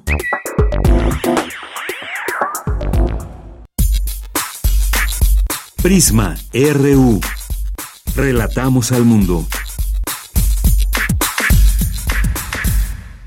Bien, pues ya estamos de regreso. Les había dicho al inicio del programa que estaría con nosotros, con nosotras, Yael Weiss, que ya está aquí con su libro Los muros de aire, que ahorita que la vi le dije, los muros de agua, no, los muros de aire y otras crónicas de frontera, de debate. ¿Cómo estás, Yael? Pues muy contenta de Yanira, muy contenta de estar aquí en Prisma RU, muy contenta de haber venido hasta acá. De veras que nos ponemos todos muchos muros. Ya no queremos circular, ya no, sí, tenemos tiempo. Y hay que hacer el esfuerzo de vernos, de venir a cabina, de ir a las entrevistas, hacer todo a distancia, todo por teléfono. Es cómodo. La pandemia nos enseñó cuán, eh, cuánto nos puede ayudar en ciertas situaciones, pero no hay que dejarnos ir a la facilidad. Hay que ir al encuentro del otro siempre. Siempre. Y bueno, pues Yael es escritor es editor, es traductora, estudiaste química y luego descubriste que lo tuyo, lo tuyo son las letras. Y luego, pues en este, en este, específicamente en este libro, pues hiciste, es un libro también de viajes, un, un libro de descubrir, de descubrirnos historias, situaciones que nos llevas, nos trasladas ahí. Estos diálogos que tú nos traes aquí, pues yo me imaginé ahí al lado tuyo preguntando también por todas estas cosas que pues tenemos que platicar de alguna manera. Pero ¿cómo nace primero esta, este, este libro, esta idea? Porque me imagino que además todo este viaje que hiciste, pues te llenó de un montón de información y decir, ¿por dónde empiezo? Claro. Pues mira, definitivamente cuando dices que es un viaje y que es un libro que trata de descubrir, eso fue lo primero. Creo que es un viaje por México. Es un viaje a las fronteras de nuestro país. Quizás algunos conozcamos las fronteras, hayamos cruzado las fronteras o hayamos estado en cercanía a las fronteras o vivamos cerca de una frontera, pero no todos y no todas las fronteras, la frontera sur, la frontera norte, son, son lugares a los que vamos poco, eh, son lugares además que, que tienen fama de ser violentos, de tienen fama de ser problemáticos, pero creo que debemos conocer las fronteras de nuestro país. Yo vivo en la Ciudad de México. La primera vez me encontraba en Tijuana. La este, este libro empieza porque yo me encontraba en Tijuana por un evento de familia. Y decidí aprovechar el viaje para visitar eh, la ciudad. Tenía mucho interés por esta ciudad fronteriza, donde, que tiene tantos mitos alrededor, ¿no? Este que visitan los gringos que quieren echar fiesta, que tiene este muro que se echa, que este muro que entra en el mar. Tantas veces he visto esa foto. Yo dije, yo quiero ir a ver, quiero ir a ver el muro, quiero ir a ver, a ver, a ver, a ver todo eso, a conocer la ciudad, esta ciudad mexicana, de la que solo leo. Y resultó coincidencia de coincidencias, pero bueno, la vida está hecha de estas coincidencias que uno toma o deja. Eh, coincidí con la caravana Migrante 2018, no fue algo planeado. Eso te iba a preguntar, que, en qué momento nos sitúas del libro para quienes Exacto, entonces eh, coincido, el libro empieza más bien, yo empiezo con este, a, sumergirme en este tema, a dejarme atrapar por este tema. En noviembre de 2018, que, que estoy en este viaje en Tijuana, no había pandemia ni lo imaginábamos, yo me encuentro en un viaje familiar y decido ir al encuentro de esta caravana que llega a la ciudad al mismo tiempo que yo. Eh, fui inmediatamente atrapada por la por el drama humano que se vive cuando uno se está desplazando de esta manera. Además era un evento eh, nunca antes visto, o por lo menos sí, nunca antes visto de esa de esa manera, tantas miles de personas caminando juntas, ¿no? Por fin revelándose ante la necesidad de migrar en lo oscuro, de migrar en lo clandestino, de ser el fácil, el, de ser presa fácil para el crimen, ¿no? Esta primera vez, esta primera vez que se que se que se marcha al aire libre, eh, que se que es protegida, la gente es protegida por los medios, protegidas por los ojos del mundo. Me dejé inmediatamente atrapar por las historias, por todo lo que vivía esas personas, como decía, estos, estas personas están con su vida a cuestas, están arriesgando el todo por el todo. Estas personas que están en este momento tan tan pues tan vulnerable tan vulnerable pero también de, de, o sea tiene todas las paradojas. Es un momento vulnerable pero es un momento en que también agarran y deciden por sí mismos yo voy a migrar. O sea agarran su vida en manos y tratan de cambiarla que es también una forma de rebeldía y una forma de formar formar uno mismo su destino. Entonces estas personas que están viviendo una las aventuras y las desventuras de este gran viaje que para mí es el viaje de lo de la del una de las más grandes aventuras y conquistas de, del día de hoy cómo se confrontan a la tragedia cómo se confrontan a, la solidaridad de qué manera viven no ¿Qué, cuáles son sus vivencias no de estos momentos que, que son tan pues que, que traen, digamos, a, a, flote o digamos que hacen emerger todo lo humano. Son momentos de crisis, son momentos de, de pues donde, donde uno arriesga, son momentos de riesgo. Hay risa, hay tristeza, hay de todos. Las emociones están a flor de piel. Entonces, eh, después de este viaje en Tijuana, decidí escribir lo he vivido, lo he experimentado. Hubieron manifestaciones, hubieron represiones, eh, sucedieron muchas cosas. Te tocó ver de todo un poco. Sí, me tocó. Y pensé que ahí, eh, que pensé que ahí terminaba todo. Pero una vez que has visto la frontera y te has dejado tocar por este tema y por estas personas, quieres conocer más de ellas. Acabé yendo a la frontera sur en unas vacaciones. Una vez más me dejé atrapar por este drama que se desarrolla eh, en las fronteras, por todas estas personas y estas circunstancias, y una vez más decidí relatar lo que había visto. Y a partir de ahí forjé la idea de ir a más ciudades de frontera, las principales puertas de entrada y salida de nuestro país, y una vez más eh, sumergirme, ¿no? dejarme atrapar, ir a ver, ir a dialogar, ir a percibir eh, todo lo que está sucediendo y tratar de traer ese relato, tratar de, en cierto modo, reportarlo, no como se hace un reportaje periodístico, sino como se hace, como uno trae de regreso a casa ¿no? los elementos, ¿no? Eh, las personas, las historias y, los dramas que le tocó ver, uno trae el relato a casa.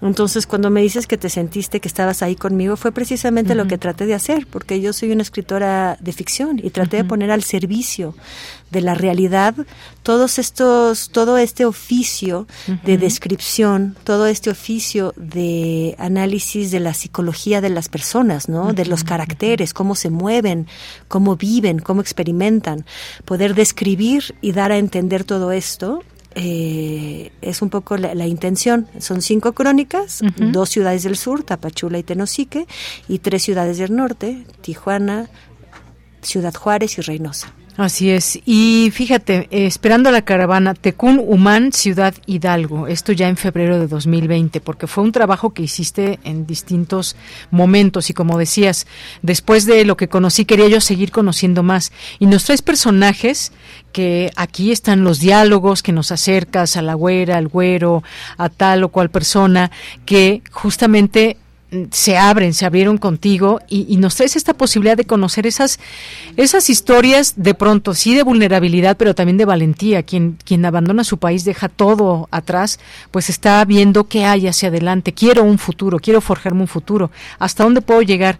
Y justamente tú en, en el inicio dices esta parte que, pues por supuesto me gustó mucho, que dedicas a quienes perdieron la vida intentando cruzar por mi país, que son muchas personas que desafortunadamente pierden la vida y hay quien no pierde de la vida y está en esta lucha que no que no cesa porque siguen intentando llegar o dicen ya de plano no voy a entrar ya topé con pared o topé con muro muro de aire muro de agua muro de, de lo que sea este muro eh, de fierro pero están haciendo una vida también de este lado, ¿no? Sí, están tomando su destino en manos, están luchando por una idea, o sea, traen su vida a cuestas, están arriesgando el todo por el todo. Es lo que los hace personajes tan entrañables, casi novelísticos, o sea, se puede hacer una novela de cada uno de estos personajes. La diferencia es que la novela no hay nada que inventar, ahí están. Yo, este, lo sabes, vengo del relato de ficción, pero en este momento me encontré con que no había nada que inventar. Esto es, se llama Crónicas de Frontera, pero en realidad son relatos de la realidad. Yo lo considero que son mucho más similares a mis relatos de ficción, simplemente que son elementos reales de principio a final. O sea, las historias ahí están. Es cuestión de saberlas contar, escuchar y contarlas. Así es. Y también los lugares que nos vas describiendo. Ya hablamos de los personajes, los lugares, el clima, de pronto esos calores infernales, eh, los zancudos que inundan por ahí, entonces, ¿cómo, cómo protegerse de eso? De, repente, quienes vivimos en la ciudad, vamos a algún lugar y, somos ahí muy sensibles con los mosquitos y todo, llevamos repelente y demás, pero vivir todo el tiempo con zancudos, con el tema del clima, por ejemplo, pues se puede volver algo también que es parte también de los tantos problemas que enfrenta la población migrante. ¿no? Sí, por supuesto. Es que están, están eh, como tú dices, vulnerables, están entregados a a las circunstancias, están entregados a lo que hay en el terreno, están entregados a los cambios, al frío, al calor, a los cambios políticos, a los, a los cambios de reglas, a los, o sea, las reglas, eso es lo que me di cuenta en estos tres años y trato de reflejarlo en estas crónicas, es que las reglas están cambiando todo el tiempo.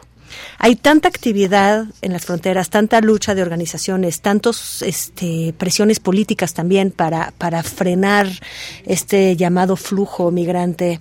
Hay tantas, eh, digamos, tantos intereses en juego que las reglas están cambiando en permanencia. Nunca es lo mismo, nunca el paso es igual, nunca, la, nunca eh, lo que uno tiene que presentar es lo mismo. Nunca, las circunstancias cambian de instante a instante, lo que vuelve de esto también una especie de testimonio de cómo fue de 2018 a 2021 estar en la frontera. Pero me impresiona cómo fluctúa. y, y, bueno, y también eh, la, la, diversidad, no solo de, de, reglas y de estrategias para lograr esta migración, esta migración sino también la diversidad de, de, de pasados, ¿no? de razones para emigrar fui cada vez descubriendo, fui afinando el radar, porque las primeras son evidentes, pero cada vez era como, ¿y por qué más vas a migrar? ¿Y por qué más? Y vas descubriendo razones que de repente nunca habías imaginado y son totalmente pertinentes, como válidas. la de las chicas de la casa de colores. Sí, ¿no? Sí, hay una persona que tiene problemas con el calor, pero problemas en que no puede pensar, no puede vivir. Su cuerpo no está hecho para el calor, porque alguien se tiene que quedar en el lugar caliente, caluriento en el que nació, si lo que le gusta es el frío. No es razón suficiente para migrar. No es razón suficiente para migrar también que tienes una enfermedad eh, permanente y no hay cura en tu país, solamente en Estados Unidos, o la cura es tan cara, es de medicina privada que nunca vas a acceder a ella, solamente en Estados Unidos puedes vivir sin dolor, no es suficiente causa, muchas, ¿no? No es suficiente causa todo, vivir en, vivir en libertad, no ser apedreado porque tienes un novio siendo hombre o una novia siendo mujer, ¿no? que te maten a tu pareja por eso. En fin, eh, vas, vas este, viendo eh, todas las razones y también todos los sueños, son todos muy distintos. Claro. Cada personaje trae un mundo, es un mundo y a mí me, me, me, me, conmueven porque son, son mundos que están en ese momento al, al, de veras que viviendo su cambio. No hay nada más radical que irte de un país y ir hacia otro que no conoces, cuya lengua no hablas. ¿no? Exacto. Es un Sí, momento sí, de sí. cambiar, de, de, de, de, de- abrirte a nuevas ideas, de cambiar identidades. Todo mundo está, o sea, las personas que van migrando van viendo mundo, van aprendiendo de las desventuras, de los infortunios y de las cosas buenas que les van sucediendo en el camino. También es como regresando un poco a lo literario, la transformación del héroe, ¿no? La- el, el- el viaje eh, transformador. Muchas veces eh, estas personas viven tragedias. ¿Sabes? Pero ¿qué crees? De repente se ríen. Estamos en una conversación y está la risa curadora. Eso es muy conmovedor. O está el, la lección que sacan de ciertas circunstancias. O de repente la luz de, los, de, de un momento de solidaridad. En fin, digamos que, que para mí todos los ingredientes del drama humano se encuentran ahorita en nuestras fronteras y los cargan estas personas. Claro.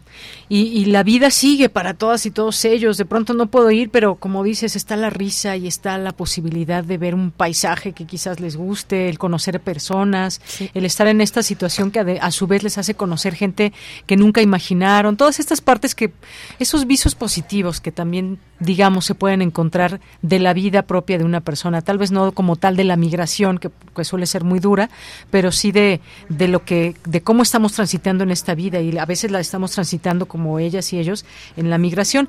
Cuéntame un poco de Ciudad Juárez, porque cuando estuviste ahí en el, para entrar y que llegas del avión y que dices los indocumentados, no son los que, los, eh, no son indocumentados, son eh, ¿cómo te dijeron? Este, ay, no, no recuerdo. Lo, cómo lo los, políticamente no los agarramos, los rescatamos. Los rescatamos. Sí, por supuesto, hay todo un lenguaje. No, no son eh, ilegales, son indocumentados, indocumentados. no tienen papeles, ¿no? Sí, es una conversación que tuve con que, que recreo, que tuve con una con un agente de migración en Ciudad Juárez. Quizás algunos de nosotros yo no lo sabía y quizás muchos de los que no vivimos ni en Juárez ni en Tapachula, ni en estas ciudades eh, clave para la migración. Eh, no sabemos que hay filtros de migración adentro de nuestro país, que no se puede tampoco circular tan libremente. Si tú quieres eh, viajar de Ciudad de México a Ciudad Juárez, pasas por un filtro migratorio al aterrizar. Y si tú quieres tomar un avión en Tapachula, también pasas por un filtro migratorio. Es decir, que si tú no tienes los papeles pertinentes, no puedes tomar un avión dentro de nuestro país. Yo ignoraba que teníamos filtros migratorios internos. Em, eh, platico con, con, con, uno de estos agentes y justo me está, me está tratando de hacer ver que, que tiene ya un lenguaje, el lenguaje que usa enmascara muchas cosas, ¿no? Es un lenguaje que ya no les dice ilegales, sino les dice, como te digo, indocumentados, ¿no? Dice, no, no, no se dice ilegales, se dice indocumentados. A mi pregunta de, oh, llegan muchos ilegales, ¿no? Tratando de ser... Te corrige, este, no, Me corrige, ¿no? No son, son indocumentados. Pero para, para, yo estoy de acuerdo con eso, por supuesto, pero para, para, para fines prácticos son ilegales porque los detienen y se los llevan a un centro de detención, los privan de su libertad, de y, ¿no? Y, y, en ese momento, pues entonces no solo que no son indocumentados, los están encerrando. Quiere decir que son ilegales. Luego me dice, eh, no, no los estamos deteniendo los estamos rescatando porque hay demasiados porque peligros. Es peligroso, en fin. Entonces, ahí me entra la duda real. Estas personas tienen el cerebro lavado para poder hacer su, su, su trabajo, porque también hay que ver que los agentes de migración y la policía está formada también de personas con sus paradojas y todo el mundo trata de justificar sus actos pensando que está haciendo lo correcto. Estas personas también están seguras de que están haciendo lo correcto y también se beben palabras. ¿No? También les enseñan en sus cuerpos, eh, este, en sus cuerpos de formación, que, que, están haciendo un trabajo necesario. Y uno de ellos es ve todos los peligros que hay, ve cuántos de estos migrantes matan. Ustedes, queridos policías, queridos agentes, los van a rescatar. Entonces, armados de esta palabra, pues se sienten seguramente más este más reivindicados o más tranquilos. ni que los ayuden como lo, lo, que pasó en una estación migratoria que hubo un incendio. No queremos que sea ese tipo de rescate. Pero quiénes son ellos para decidir quién van a rescatar ellos los migrantes saben en qué, a, qué, riesgos se están se están exponiendo. No necesitamos que los rescaten. Necesitamos que justamente que no que en vez de quitar a ellos quitar a los migrantes detenerlos para que no les pase nada por qué no mejor hacemos un país seguro tanto para nosotros mismos porque lo que lo que lo que el crimen que se ceba sobre los migrantes también se ceba sobre los mexicanos, sobre todo los más desprotegidos. ¿Por qué no mejor nos concentramos a hacer de nuestro país un país seguro en vez de decir, ay, no, mejor los detenemos para que no les pase nada? seguro, ¿no? Sí, y también de tránsito seguro y de vida segura. nuestro país es un país muy violento. Nosotros somos un peligro para el migrante. Los migrantes me decían, me, dolía, me dolía y me avergonzaba un poco que me dijeran que la entrada a México era una de las, o sea, México era el país que más miedo les daba. Y los migrantes que pasaron por el Darién, que es un lugar donde ves cadáveres en el piso de las personas, o sea, cadáveres eh, pudriéndose al aire libre de las personas que no lograron terminar la travesía, que me dijeran, es que siento el mismo miedo al entrar a México que al entrar al Darién. o sea, somos pues un país tan peligroso y tan violento que, que las personas temen entrar.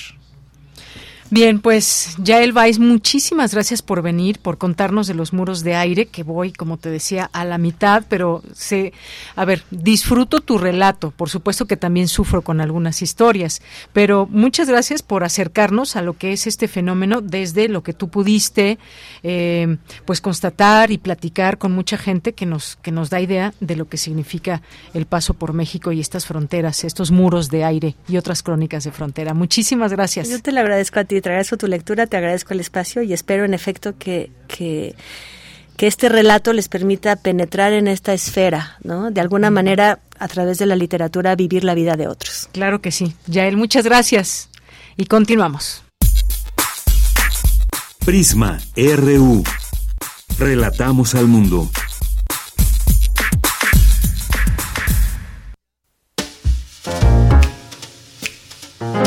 Cinemaedro con Carlos Narro.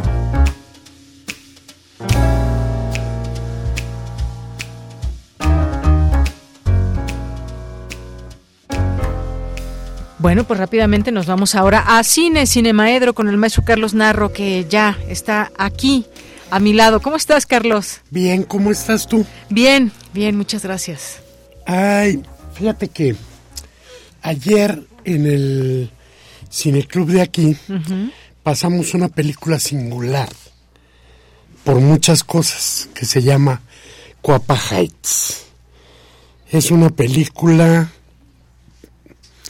súper independiente, de súper bajo presupuesto, y en la que los que la hicieron hace 24 años de esto eran una pandilla de jóvenes con mucha creatividad y que poco tenían que ver con el, con el cine.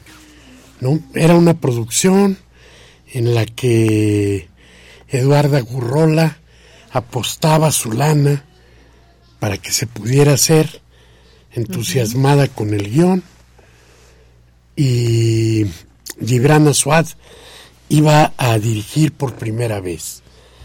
Era una producción que para poderse realizar era casi, casi de amigos. Pero ahora cuando, cuando oímos el, el nombre de quienes estaban, pues no damos crédito que, que fueran nada más por amistad, ¿no? Porque es una película con la propia Eduarda Gurrola, con Diego Luna, con Osvaldo Benavides, con Martín Altomaro. Y entonces me sorprendió, no me sorprendió porque he visto a lo largo del tiempo, he visto varias veces la película. Pero más bien me regocijé nuevamente con la frescura de la, de la película, con lo audaz de la narración, con lo audaz de, de un guion que pues ahora, ahora parece posible. No dudo que si alguien quisiera hacer un este remake ahora, quedaría completamente actual. Pero este me sorprendió tanto que me puse a buscar datos en el internet y por, por todas partes. Lo primero es que cuando estaba viendo los créditos, decía, este ya ganó el Ariel, Mm. este ya fue nominado al Ariel, este hizo carrera en Hollywood, este otro no sé qué, este que era director de arte ya se pasó a la actuación y ya ganó el Ariel. Este que es el fotógrafo se fue a vivir a Hollywood y es un exitoso guionista de series. Entonces me sorprendió. Dije, qué manera de que se conjuntara este grupo de chavos y qué gusto. Me pidieron asesoría, se las di y terminé contribuyendo con parte de la organización de la producción. Y me sorprende así la, la calidad de todo el equipo 24 años después.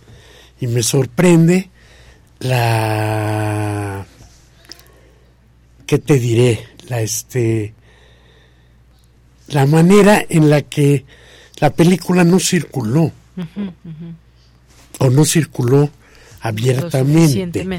No circuló nunca en cines y sin embargo se convirtió exactamente, es así, en lo que se llama una película de culto.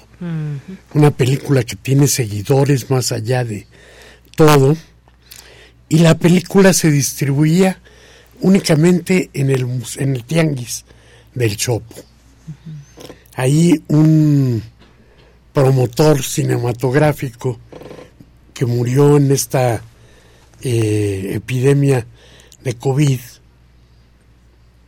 Juan Eladio, pues se hizo de la película y la pasaba, la copiaba y la copiaba y la copiaba.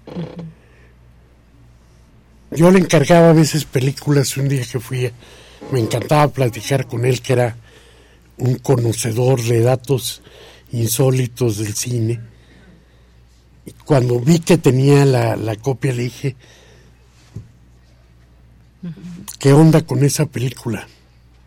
Yo tenía mi copia, no, no la quería. Y me dijo, no, no, pues estas me las encargaron.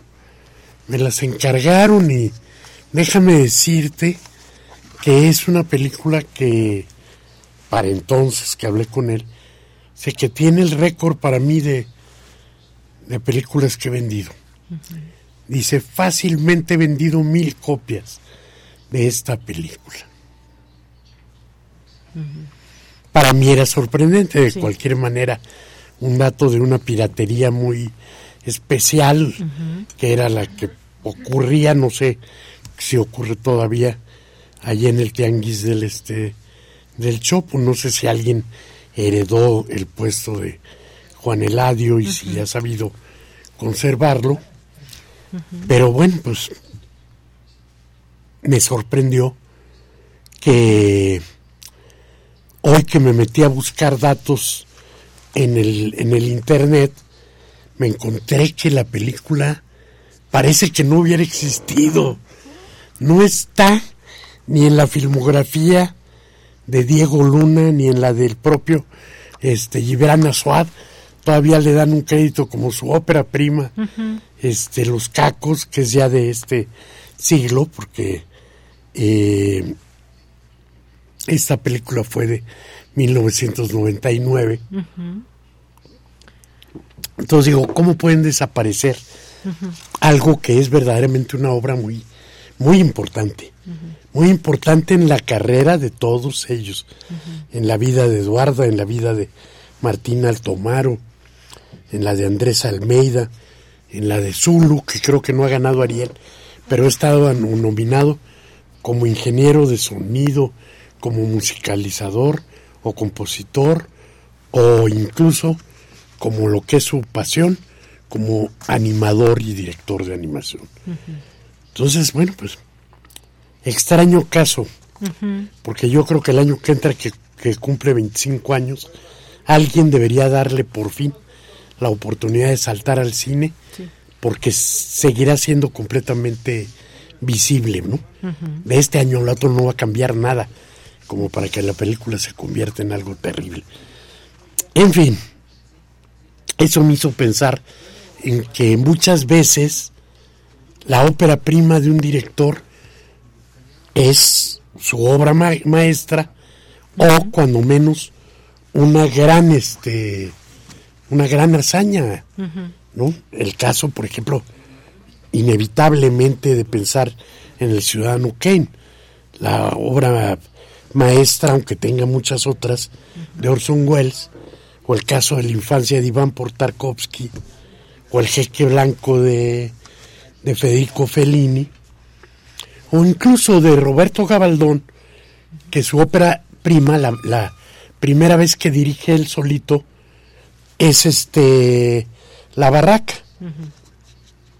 Para no dejar fuera Lola Casanova de Matilde Landeta y la punta corta de Añez Barda, la leyenda del judo de Kurosawa.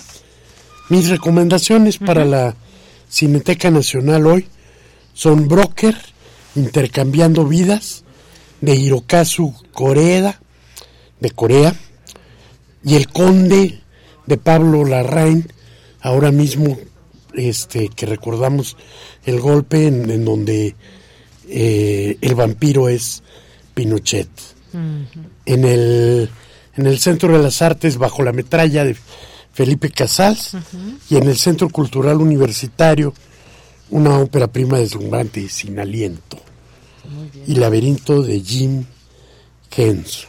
Perfecto, pues muchas gracias, como siempre, Carlos, poder platicar contigo, recibirte aquí en, en la cabina. El agradecido soy yo. siempre es una de las circunstancias de felicidad venir a hablar de cine. Así es. Gracias, Carlos. Y nos despedimos. Nos vamos a Cultura. Cultura RU. Seguimos con la información. Siempre es un gusto saludarles a través de estas frecuencias universitarias. Esta tarde les comparto que el Museo Experimental El Eco está conmemorando su aniversario 70 y lo hará presentando dos exposiciones que retoman momentos y elementos clave que han forjado su identidad. Este recinto, que fue fundado por Matías Geritz y Daniel Montt en 1953, ha sido testigo de una evolución única en su campo. Fue creado con la visión de ser un espacio de resonancia para las expresiones artísticas de su época y ha experimentado diversas identidades a lo largo del tiempo. Desde sus días como espacio visionario de experimentación, pasando por etapas de ser restaurante bar y cabaret, hasta su papel como centro de consignas políticas a través del teatro. Su historia ha sido vasta, ha sido diversa y en 2005 la Universidad Nacional Autónoma de México recupera y restaura la esencia original imaginada por sus creadores, dando paso a una nueva etapa en este espacio como museo universitario. Para contarnos más detalles de estas dos exhibiciones que se presentan como parte de su 70 aniversario, nos enlazamos con David Miranda, el curador de este museo. ¿Qué nos podrías compartir? sobre volumen emocional, sistemas corporales de Alberto Gutiérrez Chong y también de Olivia Zúñiga, Sonora en el silencio de Bárbara Lázara. Sí, muchas gracias. Tenemos dos exposiciones conmemorativas al 70 aniversario del Museo Experimental El Eco y la primera es un proyecto del artista mexicano Alberto Gutiérrez Chong que versa en función a entender los orígenes del, museo a partir de la idea del carácter primigenio del lugar, es decir, la arquitectura. Lo que propone Alberto es convertir la arquitectura emocional de Matías Geritz en una maqueta a partir de pintar completamente de blanco todos los, los muros y espacios del lugar y utilizar el lenguaje de la planimetría arquitectónica para hacer un recorrido que permita al espectador tener una situación transitable en el lugar y confirmar con ello el carácter de escultura eh, habitable que Matías Geritz dispuso en el año 53. Todo esto con una vinculación con los trabajos que Geritz había hecho en el ECO, pensados con la arquitectura prehispánica, que su cualidad transitable pues, es lo que lo distingue de otros modelos de arquitectura moderna. El proyecto de Bárbara Lázara es un proyecto que, que ella, a partir de una investigación de documental de la obra de Olivia Zúñiga, que fue una poetisa y literata jalisciense, que en el año 53 editó con Geritz un libro que se llamó Los amantes y la noche, que es un poemario a partir de, dibujos escultóricos de Geritz y que se publicó a partir del sello del Museo Experimental El Eco en el 53, es la primera publicación del museo. Pero Bárbara Lázara interpreta otras obras y otros trabajos de Olivia Zúñiga a partir de una película que produjo en Jalisco y de unos performances que vienen a lo largo de los tres meses de exposición del museo.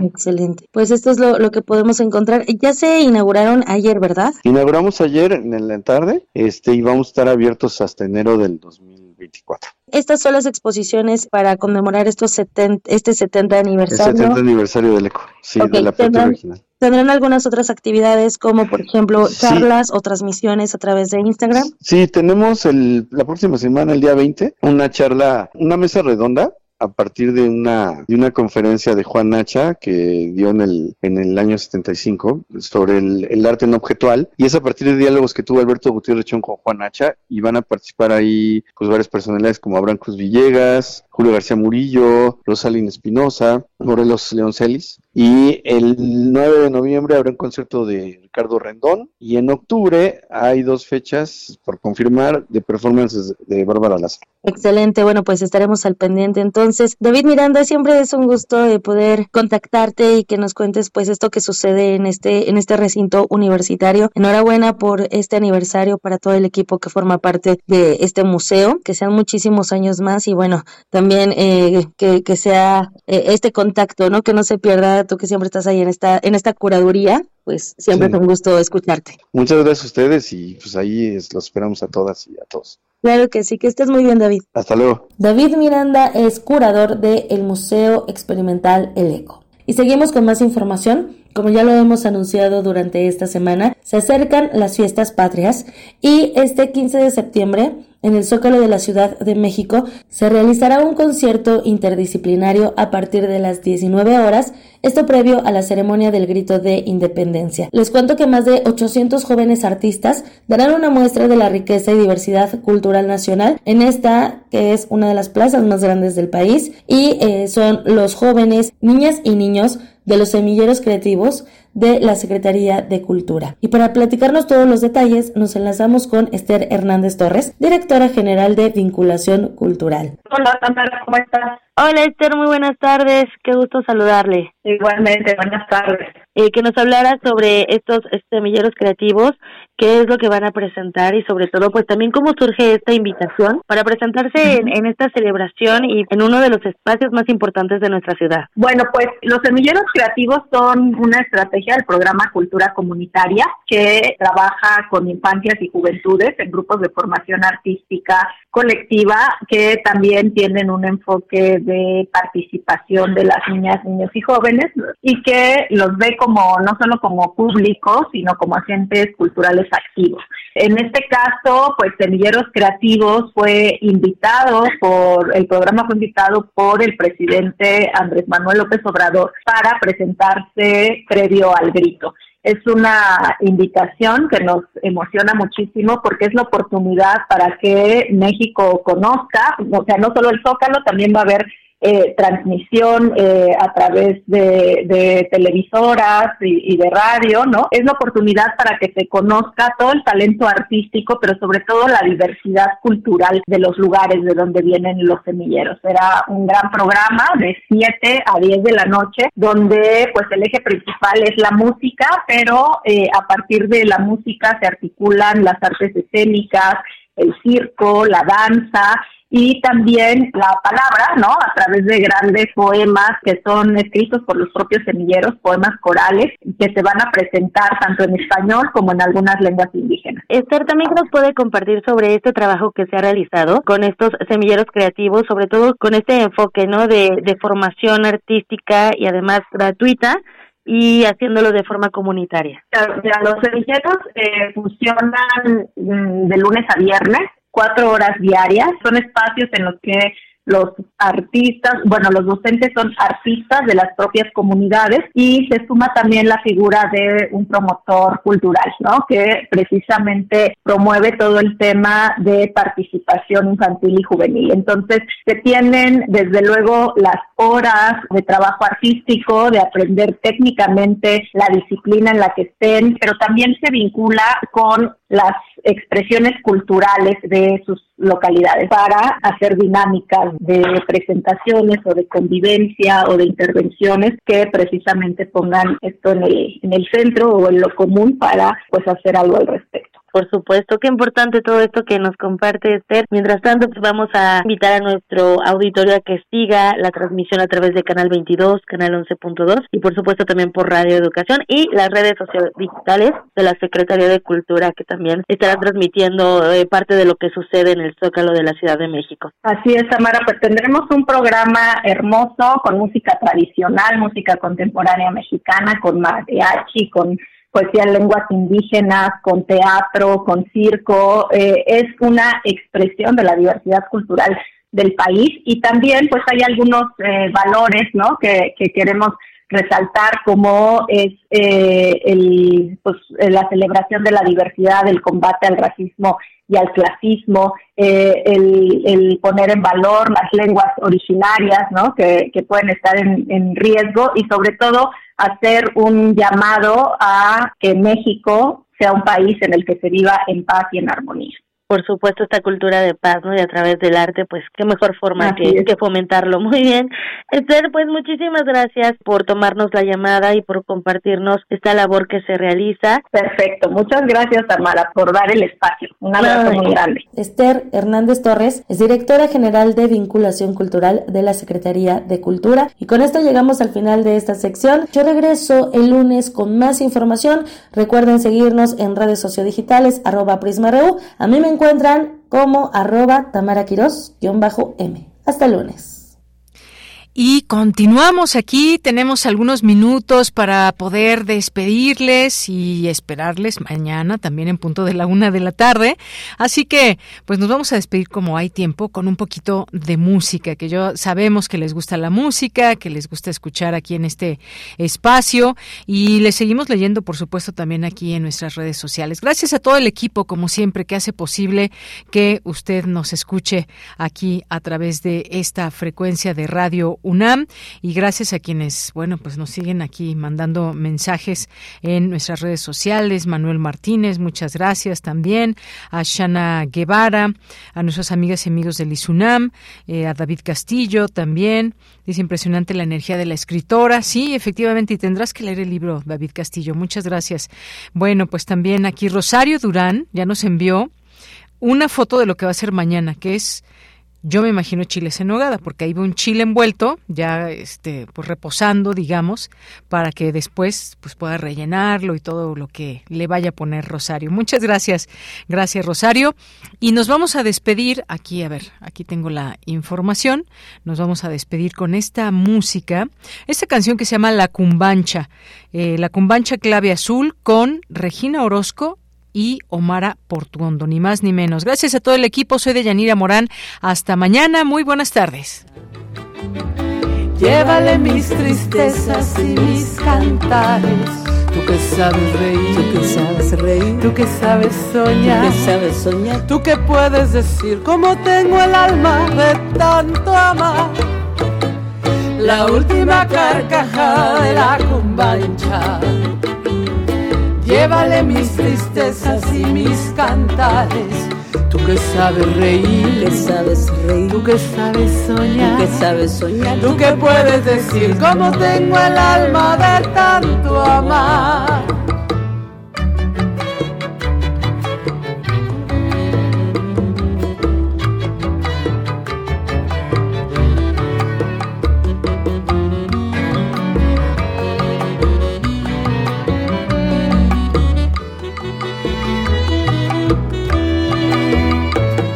La última carcajada de la combancha. Llévale mis tristezas y mis cantares. Tú que sabes reír, tú que sabes reír, tú que sabes soñar, tú que sabes soñar, tú que puedes decir cómo tengo el alma de tanto amar.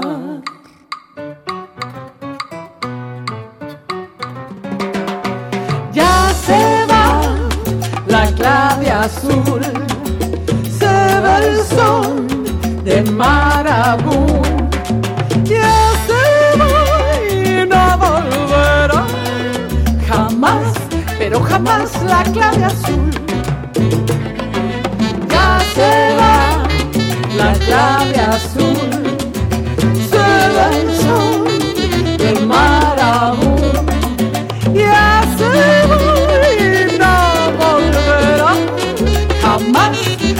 jamás la clave azul.